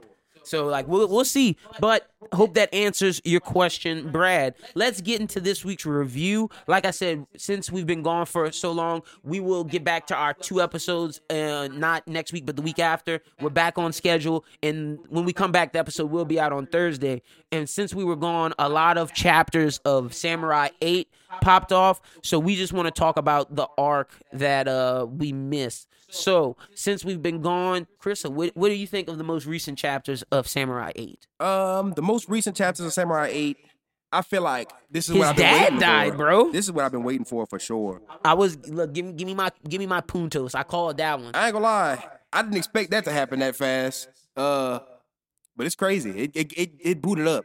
I heard people say a lot of things about this, uh, where the arc was going, and I feel like they were all false. Present like on Twitter, I was seeing people say this. Oh, the uh. A lot, a lot of shit was uh, getting said, and I'm sitting there like, I don't know, man. I, I feel like this is going to turn into something we've never seen before, and And it really is. Like it, it- it's the it's delivering on uh what the fucks. We got our first villain out of the uh the peerless. He is a former pupil of Daruma. He also knows Hachikaku for some reasons that we still don't know quite yet. He comes to the planet. He's like, "Bring me Hachimaru, bring me Hachikaku." He's trying to take his key, and he, he's like, "I don't know what a key is," and Hachikaku knows where it is, and he's about to kill Hachiram, uh, Hachimaru.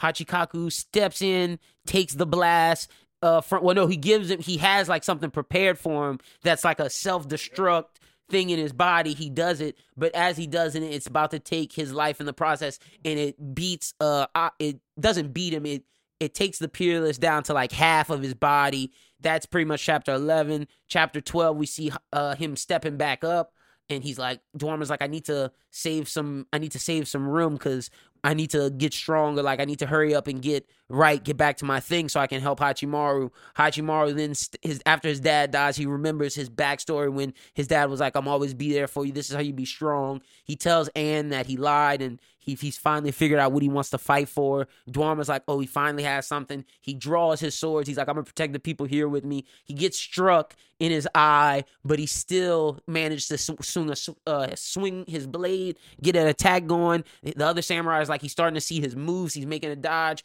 The the peerless uh, Asa the peerless ends up striking him in his chest, and then he's like, "You can't make it anymore. You're not tough." And Hachimaru and Hachikaku's like, "No, Hachimaru, you're tough." And he ends up sending a slice through the peerless, and the chapter ends with Daruma finally being ready to go. He after Hachimaru does a nice strike, Daruma pretty much gets his style ready, and he sends this big lion like cat attack on him and it pretty much destroys Asa the Peerless. But we find out that that wasn't really him. We find out that that was like a I don't want to know if it say a hologram, but it was like a replica, and then the real one's still out there. We also we also find out that we that Hachimaru has brothers, and they look exactly like him. Carissa, what did you think with the most recent chapter, episode chapter thirteen? Well, for sure, with the most recent thing you said, like with the uh, uh Hachimaru's brothers, and with the other guy being like a, a, a imitation version of himself, uh, whether it be hologram, whether it be like clone kind of deal.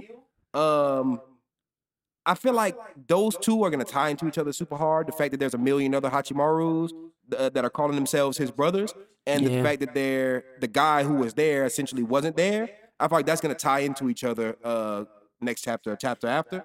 I feel like this dude is potentially a Orochimaru type. Like Hachikaku was a scientist to build something for him. I feel like he, uh, even though Orochimaru was a scientist, I feel like this dude's a schemer. Like I feel like these Hachimaru brothers are clones of Hachimaru for some reason, and I feel like Hachikaku made those clones and it they failed. Whereas the one that Hachimaru became was the one that would work. And, it, and that's why he took him off plane and tried to hide him. I feel like we're gonna find more about this. But man, the fight with uh Hachimaru standing up for himself, having his, his hero moment because his dad died was dope. Seeing Daruma's full capabilities was dope. Bro, that Even attack, seeing that, bro, that fucking uh, what's it called? Like Sus- lo- Susanoo kind of attack. That shit was Yeah. hard. And even seeing the other samurai use his guns, because he wasn't even like a sword samurai, he was like a gunsmith. Yeah. Like seeing just how this world is being built. I'm really loving Samurai 8 right now. I- I'm loving it too. Like I'm not gonna lie, it's I, this is what I've been waiting for. I was on the fence. Like I, I knew I liked Samurai Eight. I knew I was gonna like Samurai Eight, but I was letting it unfold. I was letting mysteries get unsolved, and every time, every question I had that got answered, it got answered in a way that I was pleased with. And seeing the direction that the show was going in, and also seeing the action pick up, and seeing your first like big moment happen besides the first kind of moments. I'm, I'm enjoying it way more and more every chapter. I'm, I'm liking where this is going. It, it- I, I came into this expecting uh, a, to find a lot of Naruto similar, uh, similarities or see like Naruto 2.0 kind of thing, but this is its own thing. And Yeah. I'm, I'm enjoying what it's turning into be. There's a lot of similarities low key, But it's standing on its own. and I'm loving the way it's taking a whole different direction than anything I've ever seen done before. Not with Naruto, not with other shonen. No, 100%. Let's get into Fire Force, episode three of Fire Force, because there's only two episodes we have to talk about. I'm gonna just read the uh the title. I'm gonna read the the the description. Episode three: The Rookie and Fire Soldier Games. Shinra and Arthur compete in the Rookie Fire Soldier Games, a contest to test the abilities of each year's new recruits. However, they're interrupted at the goal by a mysterious man known as Joker, who created explosions at their last fire scene. In this episode, we see the game start in Shinra and and Arthur and then meet Joker, who is this villain ass dude with the eye patch. He we also meet the scientist who made the uh, ashes that that have been combusting that he threw around. This episode is basically just who who's this mysterious villain? Like what does he have to do with spontaneous combustion? Is he in charge? We know that the ashes that he had can explode and we see shinra stand his own and get to his next step of of hero. We also find out that joker tells shinra that his brother's still alive somewhere and we don't know where and he also knows the mystery behind it so that was pretty much episode three crystal what do you think of episode three the rookie fire soldier game This is the first episode of Fire Force because episode one, I was like, okay. Episode two, I was like, cool. But episode three, I was like, all right, here we go. You know what I'm saying? I saw uh the new guy, Buku Mystery. Don't know what the fuck's going on with that. Love it. Love the fact that he's like, yeah, your brother. I, I'm still like, how the fuck does he know all this? You know what I'm saying? Yeah. I'm still in that stage. But just the fact that it's tying in and it's more than just, okay, Shinra's this main hero character. His mom and his brother died. We're not gonna know shit about that. That's just uh, His backstory. Just his backstory and his throwaway backstory. This backstory is gonna have something to do with whatever we're about to deal uh, deal with in the next few arcs, episodes. Who knows? But all I know is it's more to it than what I originally thought, and I love more to it type of shit because no i'm with you if on they that deliver on it, which I feel like they will, I'll be sold head over heels for it like everybody else. But as far as right now, I'm intrigued for sure, and especially at the villain. I want to know how he ties into uh Shinra's Shinra, backstory. yeah. I'm loving the the more the the characters that are getting introduced and shit like that. I know um what was it, Maki that was introduced? yeah Uh Maki was introduced, homeboy with the sword. I'm fucking with him more and more. Arthur, that's my guy. I'm fucking with Arthur low key. Uh And then we saw the uh, girl who worked under the commander for uh, Sector One, who who saved Shinra. The girl with the like fox cat powers. With she that. was I there. love We met her. that. Like I love that shit. That is raw. Those Fox Cat powers are hard. Yep. Like, the- I love that the whole cast. Like I love this whole crew. Uh, she does like the, the thing like Naruto did when he was like nine tail beast mode kind of thing. no, no, no. That's not Maki's the witch.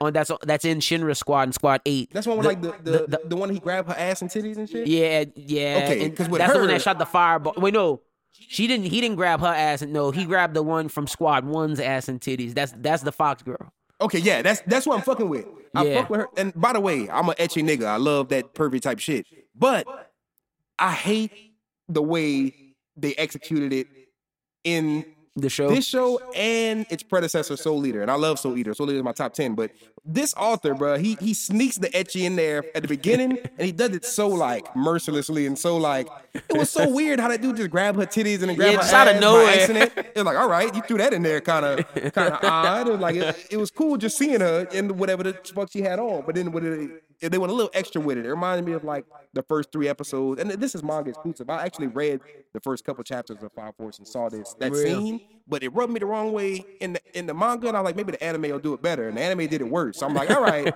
that's that's weird. That's a strike for me on some ecchi shit, but that has nothing to do with the overall. yeah, the That's just my little. I had to get my pet peeve off about that because the that was my pet peeve about Soul Eater too, and it's just making me think the author is like, okay, don't do ecchi, y'all. Make that- That's- that's not your vibe. Your badass shit is that's your bag. Like your badass action, crazy story is your bag. The ecchi shit, I know you gotta appeal to these young niggas, but it's it's, it's weird when you be getting that bag. So. Episode four is titled "The Hero and the Princess." A call mistakenly comes into uh, Squad Eight to rescue a dog out of the tree, to which Shinra and Arthur respond. However, when an inferno suddenly appears at the district courthouse, the two much play catch up and join the rest of the company. The inferno's there because there's this firefighter who was a former firefighter who became a serial killer. He stopped saving people and he started killing people. He was on trial, but the government didn't want to blame the fire fire force because they're responsible for saving a lot of people and they didn't want that bad press so they gave him not guilty and it just turned out that he combusted into fire and became an inferno after his uh, trial went out. But unlike the Infernos before, this one was cognizant of and had thought, and he knew who he was. He runs out of the courthouse. Shinra and him have a fight. Shinra and them, inca- Shinra and Arthur incapacitate him, and then the squad leader of Squad Five comes in into play because it's in between Squad Eight and Squad's Five district, and she's like, "I'm taking it." Shinra's like, "No." The head of uh, Squad Eight, a to- uh, I believe it's a Kobe or a Toby comes up to face Squad Five, and Squad Five's like, "We outrank you. We are taking it from him for resource research." And they're like, "Nah, we want to kill it and send it like we're supposed to do." And they're like, "Nah, we're taking it for resource, but we'll give you information when we find it, and we'll let you know what's what." So that was pretty much that episode. Chris, how'd you feel about episode four? I fucked with that one. I'm not gonna lie, I fucked with episode three a little bit more, but uh, I think it's just because I don't like the new character introduced because she and her squad is some assholes. They're like cocky as fuck. It's Princess weird- Hibana. She's yeah, she annoying, weird. she's like a dominatrix. Yeah, and it's like I fucks with the theme of like, okay, she may be like a not maybe villain, but like anti-hero kind of villain, maybe villain later. I don't know. I'm not a manga nigga, but I do know that she pissed me off a little bit, and I feel like I- I'm ready for them to fuck. Like I- I'm on they, I'm on Shinra squad right now. I'm like, ooh, we gotta fucking, you know what I'm saying? Yeah. And I definitely like seeing the Inferno who was very self-aware, because that's like, okay, y'all getting there fast. you know what I'm saying? I thought we was gonna have like a whole arc full of like beginner like Infernos where they just do the missions, but this seems like we getting into We getting and- the plot twist and why is he why is he doing this? Like why did he turn out like that? Like not Mm-hmm. the other infernos seem natural. This one seems unnatural. So i feel like joker has something to do with this sure. and i feel like this all ties together. But we didn't get three episodes of Fire Force because they they took that break for, because of the fire at uh Annie at uh KyoAni the Kyoto animation and now they're back going strong and so definitely like two, prayers and uh, thoughts and prayers go out to them still Yeah. because that's still a devastating thing. Um, 100%. Uh, people died. They produce classics, and this is like a real issue. That was some fucked up shit. Like that's that's on some like J- Japan, uh, Japan version of like some mass shooting type shit, and it was very disheartening to see that shit. And I was very uh, happy to hear that Fire Force took uh, episode off out of respect for that. So I just had to throw that out there because that's a that's a big deal, and I, I No, feel like I, I donated a little bit of money to the one of the GoFundMe. to the call yeah and I, I was promoting I mean, I didn't too. donate much. I donated what I had, but I just felt I that gave like. I gave two bucks. Yeah, know what I'm saying? out of like the like just to help out, and I, I made sure I passed. like the, that shit uh, hit me hard when that happened. along. 'cause I, that's one thing I was not expecting to happen. Gotta support the community, man. For sure. But with Demon Slayer, how many episodes have been since? Is it been like four, or has it been like? Oh, it's been four. It's been four. All right, I'm gonna read the description of the past four, and then we'll just talk about because it's a little arc. It's the Mount uh, Natagumo arc. Their next destination is the north northwest. Tanjiro and Nezuko head towards Mount Natagumo with Zenitsu and Inosuke. This mountain is covered with spider webs and is swarming with innumerable spiders, leaving the cowering leaving the cowering Zenitsu behind. Tanjiro and Inosuke head up the mountain where they run into fettered, fellow demon slayers entangled in spider webs. Th- uh Tanjiro and Inosuke battle the demons. This is the next episode. Tanjiro and Inosuke battle the demon slayers trapped by the spider webs. After slashing the threads and destroying the webs, they head deeper into the mountains. The farther they advance through the forest, the thicker the threads become, and under those and those under their control start moving in ways impossible for a human being. Stopping the demon slayers without hurting them isn't going to be easy. But then Tanjiro makes his move. the next episode is episode 17 one of the 12 uh, kizuki a direct subordinate of muzan kibutsuji is here on the mountain somewhere when tanjiro slays the mother uh, spider demon of mount natagumo. He learns that a demon who might be the hold the key to turning Nezuko back into human is somewhere in the forest. With the battered Inosuke in tow he heads deeper into the forest. Meanwhile zenitsu trudges f- of through the woods only to encounter a spider with a human face. The last episode, Tanjiro and Inosuke face off against the father spider of Mount of Demon Mount Natagumo. Tanjiro unleashes an attack only to get hurled by the demon overwhelming power. Landing near a river, he comes upon the young demon Ryu torturing his sister. Spider demon Ryu calls the bond of terror, hatred, of families bond. Tanjiro's enraged. So begins the battle between Ryu and Tanjiro. So let's start off with the beginning of the mountain. He goes up the mountain, him and Inosuke. Zenitsu get separated, and they end up meeting the mother of this spider clan, and they have a little fight. I thought that fight was gruesome. We get to see the demon slayers getting their bones bended and twisted from Man, we saw motherfuckers die. Yeah. We saw them, niggas, bruh. Bruh, this fucked me up.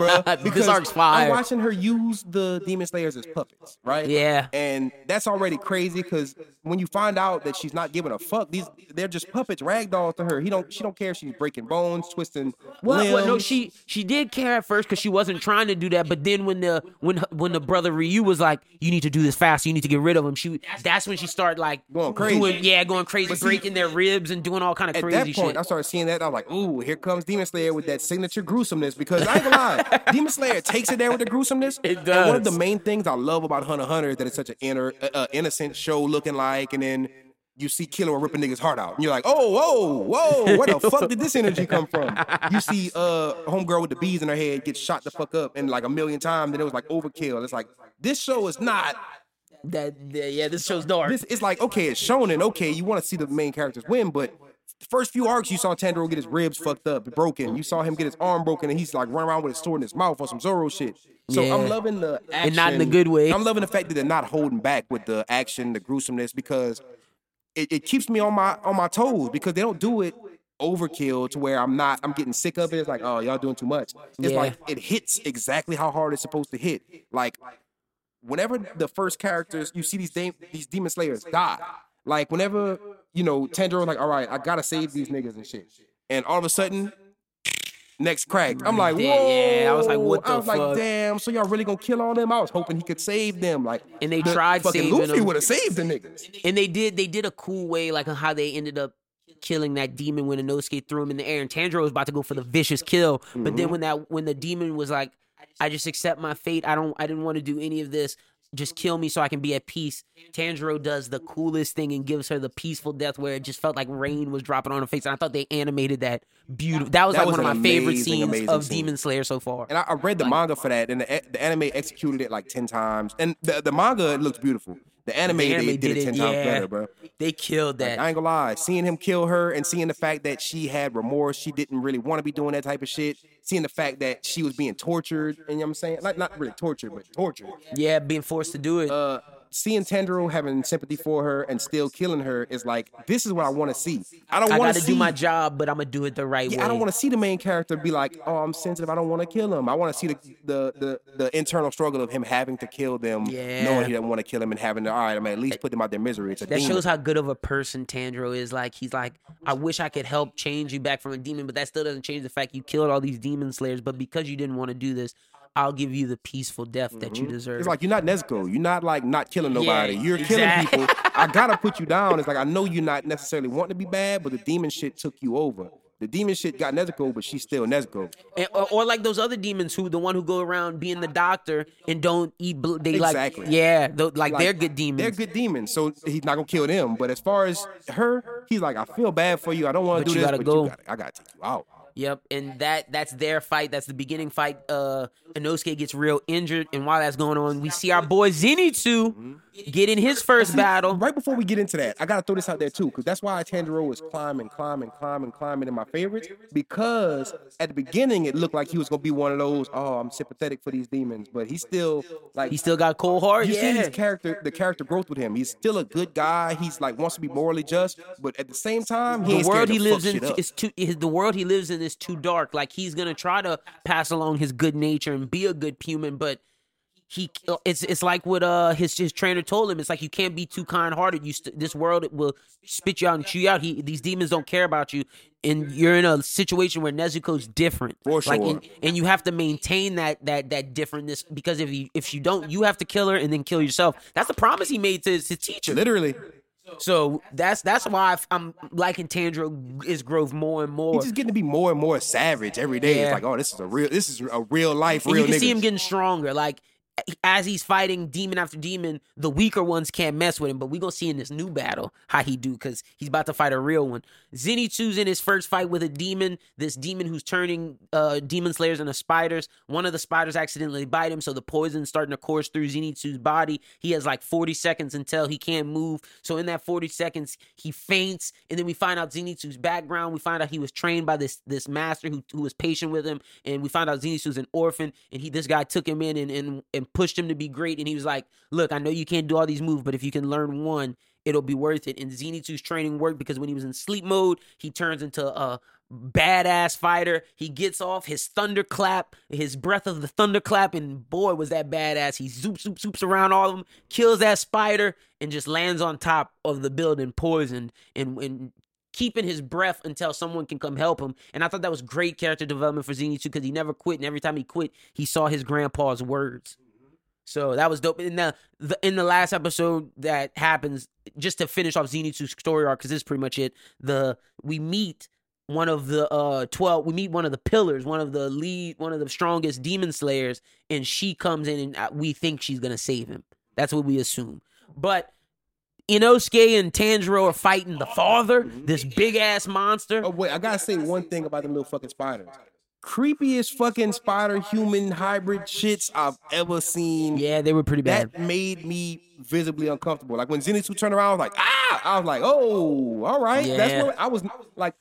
I'm I wasn't a manga nigga at that point in time, so I was like, "Whoa, what the fuck is that?" I was like, it kind of made. Not saying it made me jump like a jump scare, but it made me like, "Ooh!" Like I was Yeah. uncomfortable seeing that because I wasn't expecting that. Like it was like, "Boom! Oh, what the fuck?" And then you saw more of them, and I was definitely hype as fuck to see Zenitsu do that. Zenitsu is like one of my. He has one of my favorite uh, breathing Move- bro, I, I told you his breathing technique is cooler than Tanjiro's That water nigga one. snaps. Like to me, Like I wish we knew his other moves. I was saying on uh, Twitter the other day, his sword is uh, my favorite sword. Like I'm a sucker. Oh, the yellows? Oh yeah, like I bought the fucking uh, whenever we went to MechaCon, I bought the Zoro uh, the Shusui Blade. sword, like the one with the little peace sign looking shit on the front.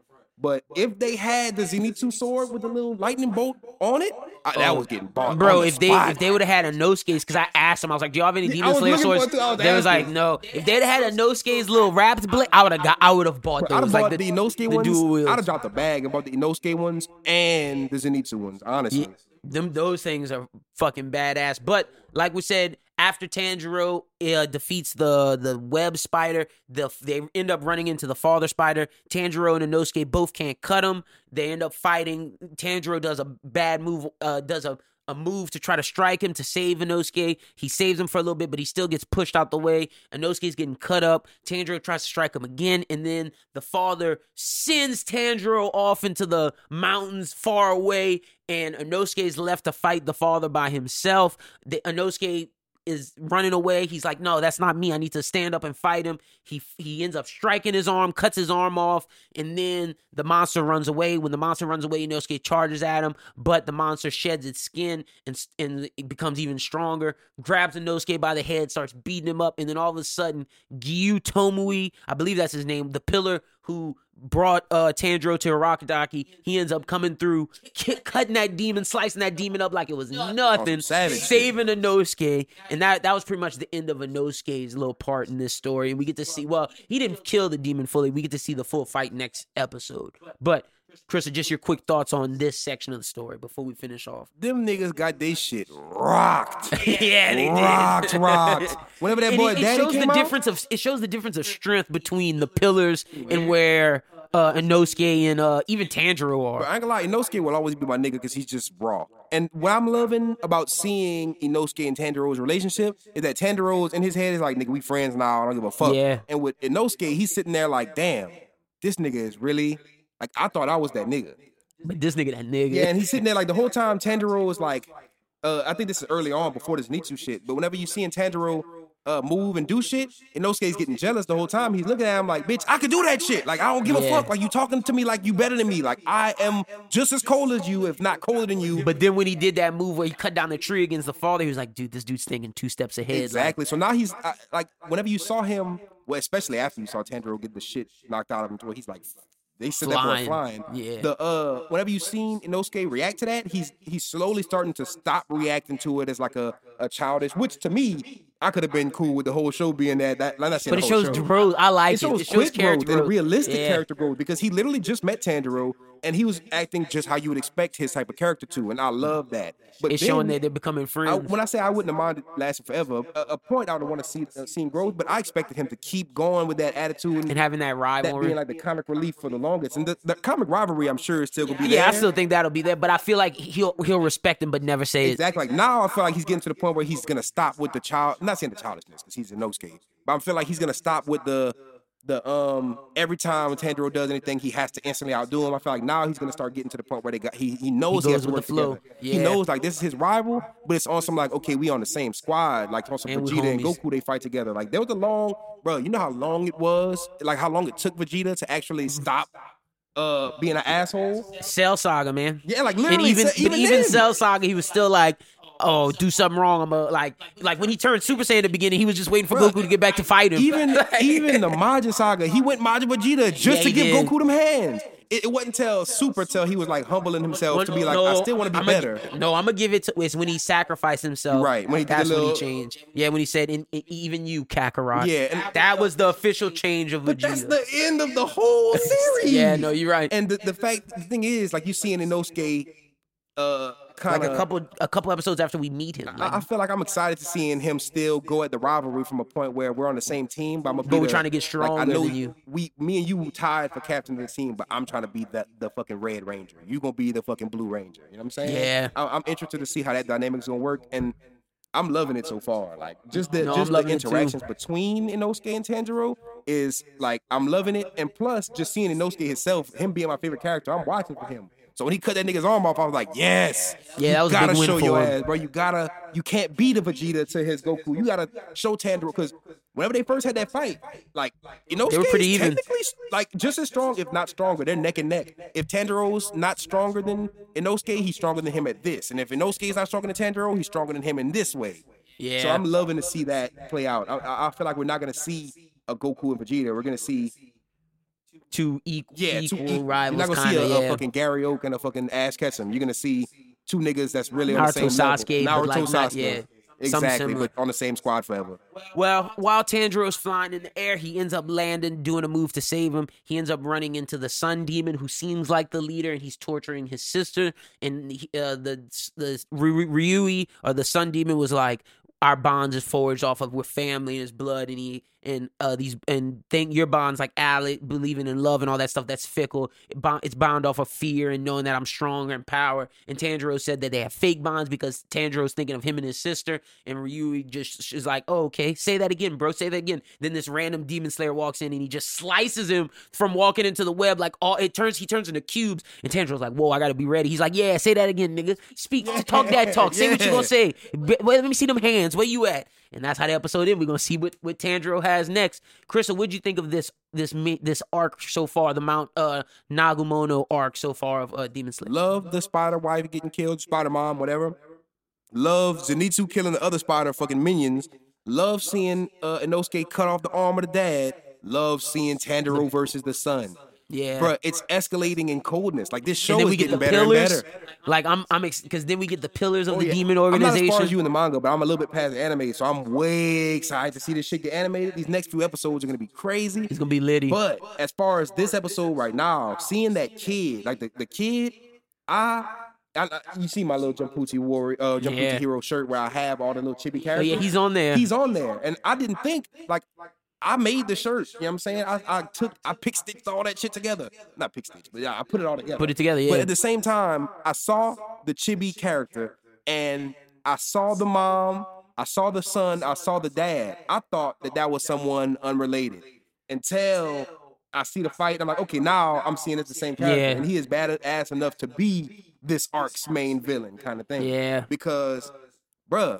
He does some some shit. And again, with my point to where Tanjiro is growing on me uh, episode by episode, he's getting his Yusuke Urameshi on where he's like talking that shit. He's sitting there like he. I love the one thing I love about Tanjiro is he's not gonna hold his tongue. Tanjiro's very Yusuke esque because he talks his shit, he won't hold his tongue, but then he'll get beat up a little bit, Exactly. and then like get his power through his free. Like he he has Yusuke esque qualities in that But sense. the thing, the, especially like uh the way he like blurts shit out because with the shit he says is like something that usually in anime you'll hear somebody say in their head. yeah, the thing. and like he's sitting there like this is my sister, and you'll see the character be like, man, that's not your fucking sister. That shit fake. This nigga just blurted it out like in the middle of like.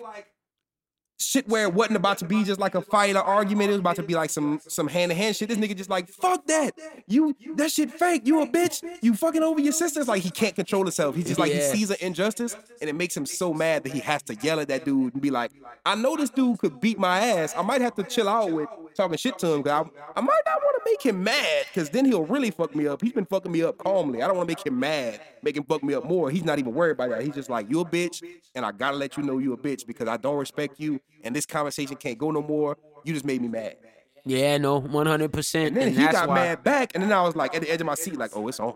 Yeah, it's on. and I can't wait for that next episode. But that's what Demon Slayer has just been so good week after week. No weak episode so far, and this season has been great. So shout out to Demon Slayer. We'll review Doctor Stone next week as well as Vinland Saga. We'll give you an update because, well, no, me and Chris actually decided we're going to review Vinland Saga at the end of its run when they release all the episodes. But we will review Doctor Stone on the next episode because I got to watch some more of the episodes. But we will get to that later. But now that's pretty much the show. But before we tell everybody where we, they can follow us on social media, I wanted to talk to Chris a little bit about Weeb so this is the part of the show where Chris is getting a little interview real quick, just cause I got to talk to him about it because uh he needed to. We got we just got to talk about it because it's his album, it's his debut, and we got to talk. And I listened to it at, at MechaCon actually, like I listened to it Yeah, on it- my way to MechaCon and all first that day stuff. of MechaCon. Yep.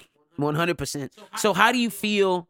Well, first question: Do you consider this an album? I it, it uh, the future will tell, but as of right now, I consider this to be my definitive because I I always consider the albums I dropped on New Year's of 2018 my definitive Debut uh, album. debut album. It was like a double album, and it was like me Yeah. introducing myself as an artist to the world.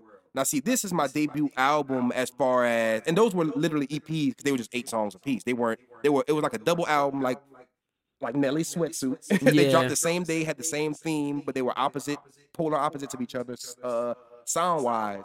I consider that to be my first album. But Weeb God, I consider that to be my first debut anime album, and it's 19 tracks. So it's I, I tried to give.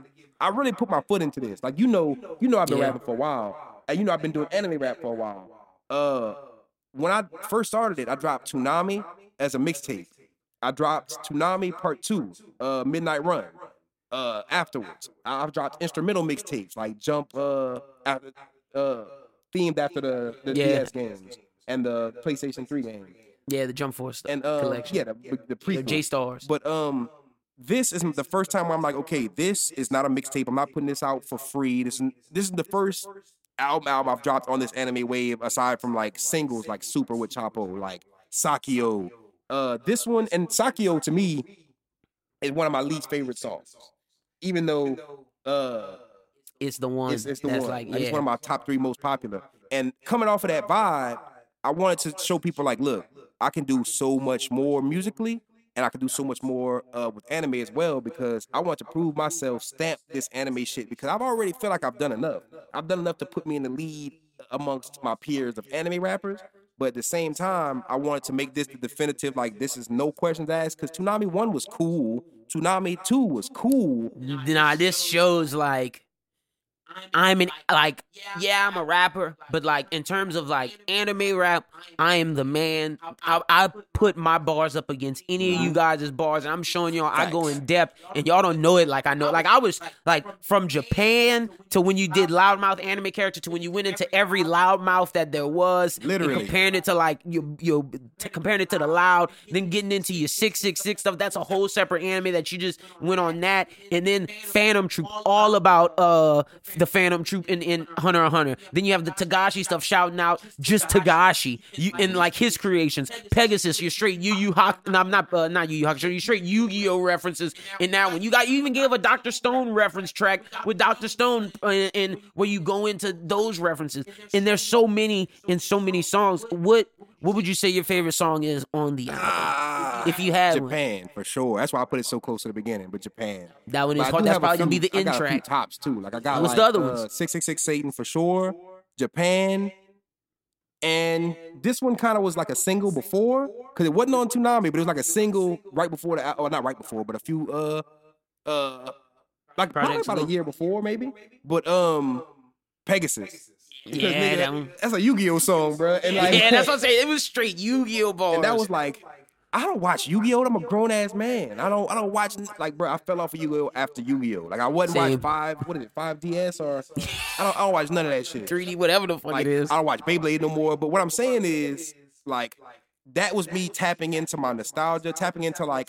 I didn't sit down before I made that song and listen and watch like Buku Yu-Gi-Oh. I just literally went off of what I had in my deck in sixth grade, what I watched in sixth grade. So I'm sitting there like I'm not one of these niggas that just watch the anime and just to rap about it. I'm I'm just watching anime to rap about it. This is shit that since I was a kid before I even rapped one bar. This is this was my passion. This was your stuff. No, 100%. Yeah, my favorite songs would be Japan. I really like the new version of Plus Ultra. I like it even Ah. more than the old version of Plus Ultra. To be honest, I love the freestyle Tenichi freestyle featuring Nick Grant and Fade. Love that joint. I, I love Dr. Stone. I also love sub versus dub interlude because I think it's it's the good conversation that we always have with Oh, sub I versus why I didn't say dub. that was- That's one of my favorites too. Yeah, That's that in my shit- that shit hard. That that was like literally the last song to make the album, and I didn't want to drop the album, and I felt like it was it. incomplete. And then I dropped that, and I was like, all right, that was the Nah, last piece. I like, I had to get it off my chest. No, that shit was perfect for it. And of course, you start the album with Rebooted. Rebooted is just Sure. bars on bars. Video out now as well. 100. Y'all go check that out. Chris, tell the people where they can find Weeb God at on social on the internet. Uh, it's definitely everywhere. Uh, literally everywhere. yeah, I got it on Apple Music. That's where I got Uh, Apple mine. Music, Spotify, Tidal, Google, goddamn Play, SoundCloud, YouTube, AMVs on YouTube. Even if just short AMVs, I got an AMV to damn near every song. And I really want to to tell y'all, like I really put my heart, my soul into this. I I was going full well thinking like, even if this shit flops, uh I, I was I would still it would still be my favorite body of work. I would still consider it to be my best body of work. I would still be pushing it like it was my best body of work, which I still feel like it is. I feel like out of Yeah, I everything think I've it- ever dropped, this is my Yeah, I think this is the one is- for sure. me. Like as much as I love the two double discs you dropped last year, this one is like I, I could tell this is like you could hear it in your voice because this is something you care about. like the Dr. Stone song. I had I had recorded, written and recorded that song before, like months before. I recorded that in like February, months before the anime came out. The six six six Satan. I'm not. I rapped about that because that's one of my personal favorite mangas. Mangas, yeah. I'm not sitting there trying to be like, all right, let me try to make the most like, and this tied into the other shit. I'm not trying to make the most Dragon Ball esque uh album possible and call it and No, slap just- the name anime. You just ma- making songs that relate to what you like and what you feel your fans like. Exactly. And I feel like it's a big statement, not only for me, but for the rap game, because I, being an anime nerd, am equally a rap nerd and a hip hop nerd. And I see niggas like, I gotta get all this off my chest real quick, which is why we on the subject of Weeb God. I don't know if I'm gonna get to, to say it again. You know what I'm saying? Yeah, no, But, do you think? um, I have been on this wave for a while, right? A lot of people's first time hearing me was this year, last year. Um, I'm pretty sure you've heard of other artists before me. I'm not gonna say too many names, but what I will say is I've been doing this since like 2010, 2013. You know what I'm saying? I splashed songs like SSJ4 God, Super Saiyan Pride, or Saiyan Pride, or whatever. Um, Master Roshi was probably one of my first ones. Fooly Cooley, one of my first ones. That was the first time I was ever on a mixtape with Chapo before we even ever even knew who each other were. Real. Uh, I didn't even know who he was. I just knew I was. It was a Doughboy mixtape. But what I'm trying to say is, um, when I first started this, I didn't have any other artists in mind. I wasn't like, oh, I like the way he does this. Let me try to hop on that wave. No, this was you. This was 100% me. The only rapper who I've ever heard dabble in anime. People like to attribute Lupe, MF Doom. The first rapper I ever heard rap about anime aside from Waka Flocka saying Dragon Balls, bitch, you know what I'm saying, like my Dragon Balls, was Soulja Boy. He did the anime song, the Death Note mixtape.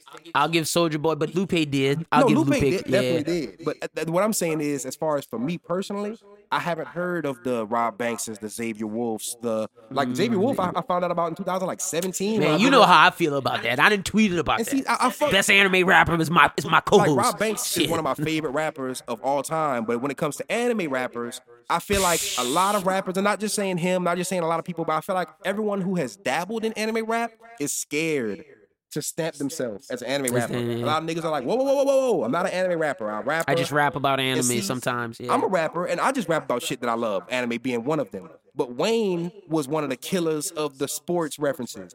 Kanye was one of the killers of the fashion reference. Nobody calls Kanye a fashion rapper in 2019. Kanye Yeah. has expanded that. But when he first came out, he was a backpack rapper. That was what he, the genre he was trying to push. And me being at the forefront of this genre, I want to pick this up. I'm recently joined a group called Otaku Underworld, uh, Otaku Underworld of underground anime rappers who I feel like are worthy of a spotlight as the Rob Banks and Xavier Wulfs. I don't want it to just be me. I'm one of the pioneers, but the one thing I want to stand up for is not being scared to stand behind this shit. I know a lot of niggas sprinkle anime lines in there in their songs, toy around with the anime aesthetic, and are real life anime nerds, anime fans, but they feel like they can't go 100% with it because their fan base won't Support. exactly their fan. They know like But if they would be authentic, that that's like the, certain that's the artists thing. know that their fan base is an anime fan base. And Yeah. come to them for the anime shit. So they know they have to keep them satisfied, but they know they can't dive into it too much because they don't want to turn off their non-anime fan base. Me, I don't give a fuck if you like anime or not. If you don't like anime, you can go listen to all my plethora of other music. I got more Yeah. coming out. I got an uh, EP coming out at the end of the month, and I'm still we pushing Weeb God after that. But what I'm saying is that is for for me, anime and fans, them. And I don't want to keep that separate and be like, I'm not an anime rapper because just because I made Black Tea literally no anime references. One of my Yeah. biggest, no, my biggest song to date. But I want to stamp myself in this world, and I do want to stamp this subgenre, and I want to keep the subgenre moving forward. Because the more you shy away from acting like it's a thing, the more you try to act like you're the only one doing it or you're the king of this doing it, the the the more people you hold down from kind of coming up out of that water. I want to put on this whole subgenre, this whole culture. I feel like maybe I'm not one of the most boom bappy lyrical rappers. I rap lyrical, I do what I do, but I know there are there are a bunch of anime rappers that want that shine, and a bunch of people want more anime rap to listen to, but they only have these certain people because they're the only people who are known for it. Yeah. And even them, they do not stamp it or stand behind it too much to where they give the fans that fuck with them for anime rap bare minimum. And I don't want to be those, one of those people. I want to give the fans what they deserve because me being one of those fans, I know what I want and what I want to hear. Every song on this album, if I wasn't me, I would love it, which is why I made it. I wasn't making it to try to pander to an audience. I was making it to try to make the best, pro- not, the best product, but the best content I could possibly make. And I feel like I delivered. I could make better in the future. But I'm proud of what this is right now. And I want to say thank y'all to everybody who did uh, stream it, download it. They had people pre-order it. I've gotten the biggest response to this than any of my other shit. Like Demon Mode is at 15k right now. It was at 2,000 streams on Spotify when it dropped. Like a- upon release, it was 2,000 jump. It's been like a week and a half, maybe. This shit is busting my head, and I'm gonna keep the fans fed because they deserve it, and I appreciate them.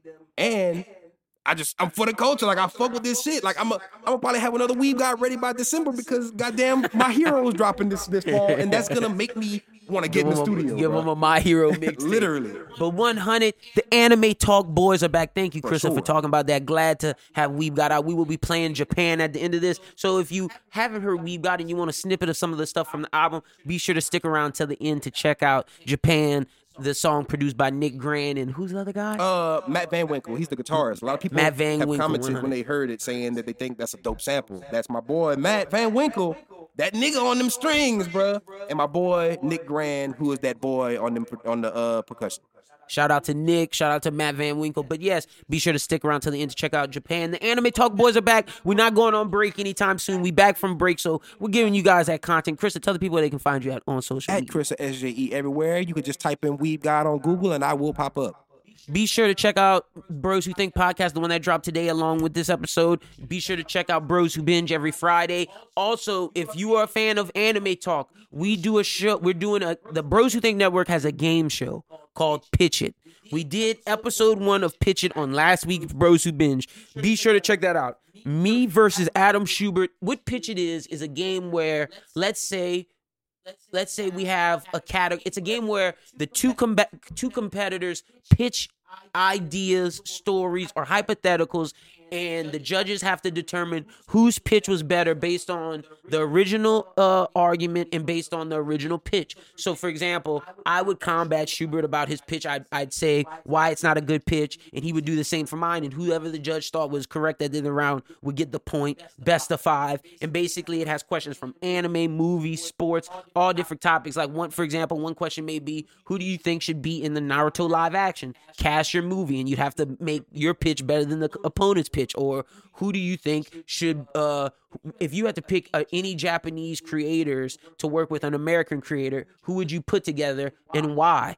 That's the type of stuff we do on pitch it. Chris is a competitor in pitch it as well but be sure to check out episode one, me versus Schubert. The we're starting the match. The next match is at the end of the month. Brooklyn versus Charles, and that'll be match two, and we'll be continue on until the end of the year with the playoffs, and then we'll do a pitch it champion. But you can follow me at LinBWT. Follow Bros Who Think at Bros Who Think. For more updates, go to www.com, www.broswhothink.com to ask any questions for anime talk, and we will answer them on the next show. But we're glad to be back from break. Thank you to everybody who listened this week. Thank you to everybody who asked for us. And we will be back talking to you guys on the normal Tuesday, not this upcoming Tuesday, but the following. Until then, be safe and keep watching anime. And peace. Touchdown J World soon as I land. Running up the and Nick count grands. Tokyo bars, I've been blowing bands. Diamond Beach, chillin', laying in the sand. Futures in my reach, I can feel it in my hands. I do what I want, never heard of I can. Head in the clouds, in the sky where I stand. Yeah, mind in